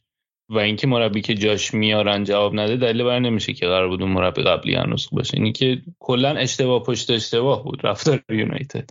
ولی یه اشتباه با یه اشتباه دیگه پر کردن. ولی دلیل بر نمیشه که اون مورد اول اشتباه. نه منم به نظرم همین حدود احتمالا تموم می‌کرد چهار تا شیش دیگه. منم دقیقا دنبال همین جواب میدم. ولی نه واقعا میگم که اگه یه تصمیم حالا درستی انجام میشه در ابتدا و بعد یک تصمیم اشتباه رو در پشتش در یعنی بعدش ما می‌گیریم دلیل بر غلط بودن اون تصمیم درسته نیست. یعنی می‌خواستم دقیقا به همین آره آره. و اینکه پسر ولی ما اول فصل مثلا اینطوری بودیم که اینا مدعی قهرمانی هن. آره. اصلا آره با خریده که داشتن. خیلی عجیب. اونجا مثلا میشستیم حرف می‌زنیم که رونالدو بهتره یا واران؟ بعد مثلا من اینطوری بودم که واران مهمتره که رونالدو مهمتر بود. ماشاءالله دفاعشون خیلی زیباست. یه مقدار دیگه خرج می‌کنن حالا توی نقل انتقالات. ببین کجا میره؟ دی یونگ فکر کنم تقریبا داشت آها راست میگی. آره دی یونگ هم دیگه مشخص قوی شده. آره. آره ببینیم پوگبا هم کجا میره. جالب میشه. پوگبا سیتیش دیگه کنسل شد. آره فکر کنم. آره سیتی اورنستین هم زد که کنسل شده. حالا حرف یووه بود و اینا. حالا نمی‌دونم. پی اس جی. پی اس جی هم هست آره. PSG بره خوبه دیگه خنده میشه. آقا بسیار عالی. دمتون گرم بچه‌ها. من خیلی حال کردم. صحبتی چیز دیگه دارین در مورد پریمیر لیگ و باشگاه فخیمه آرسنال؟ نه دیگه. دمتون گرم که گوش دادین. آرسنال باکس هم حتما برین سر بزن دو هفته پایانی رو برید گوش بدید. هفته طوفانی پیش روی بچه آرسنال. من هنوز با مرتضا و حالا میلاد بعد همین متریال رو بریم واسه خود آرسنال. بذارین بذار یکم بگذره. این عصبانیتتون فروکش کنه. شاید یه چیزای دیگه ای اومد. بخواین راجعش صحبت بکنیم.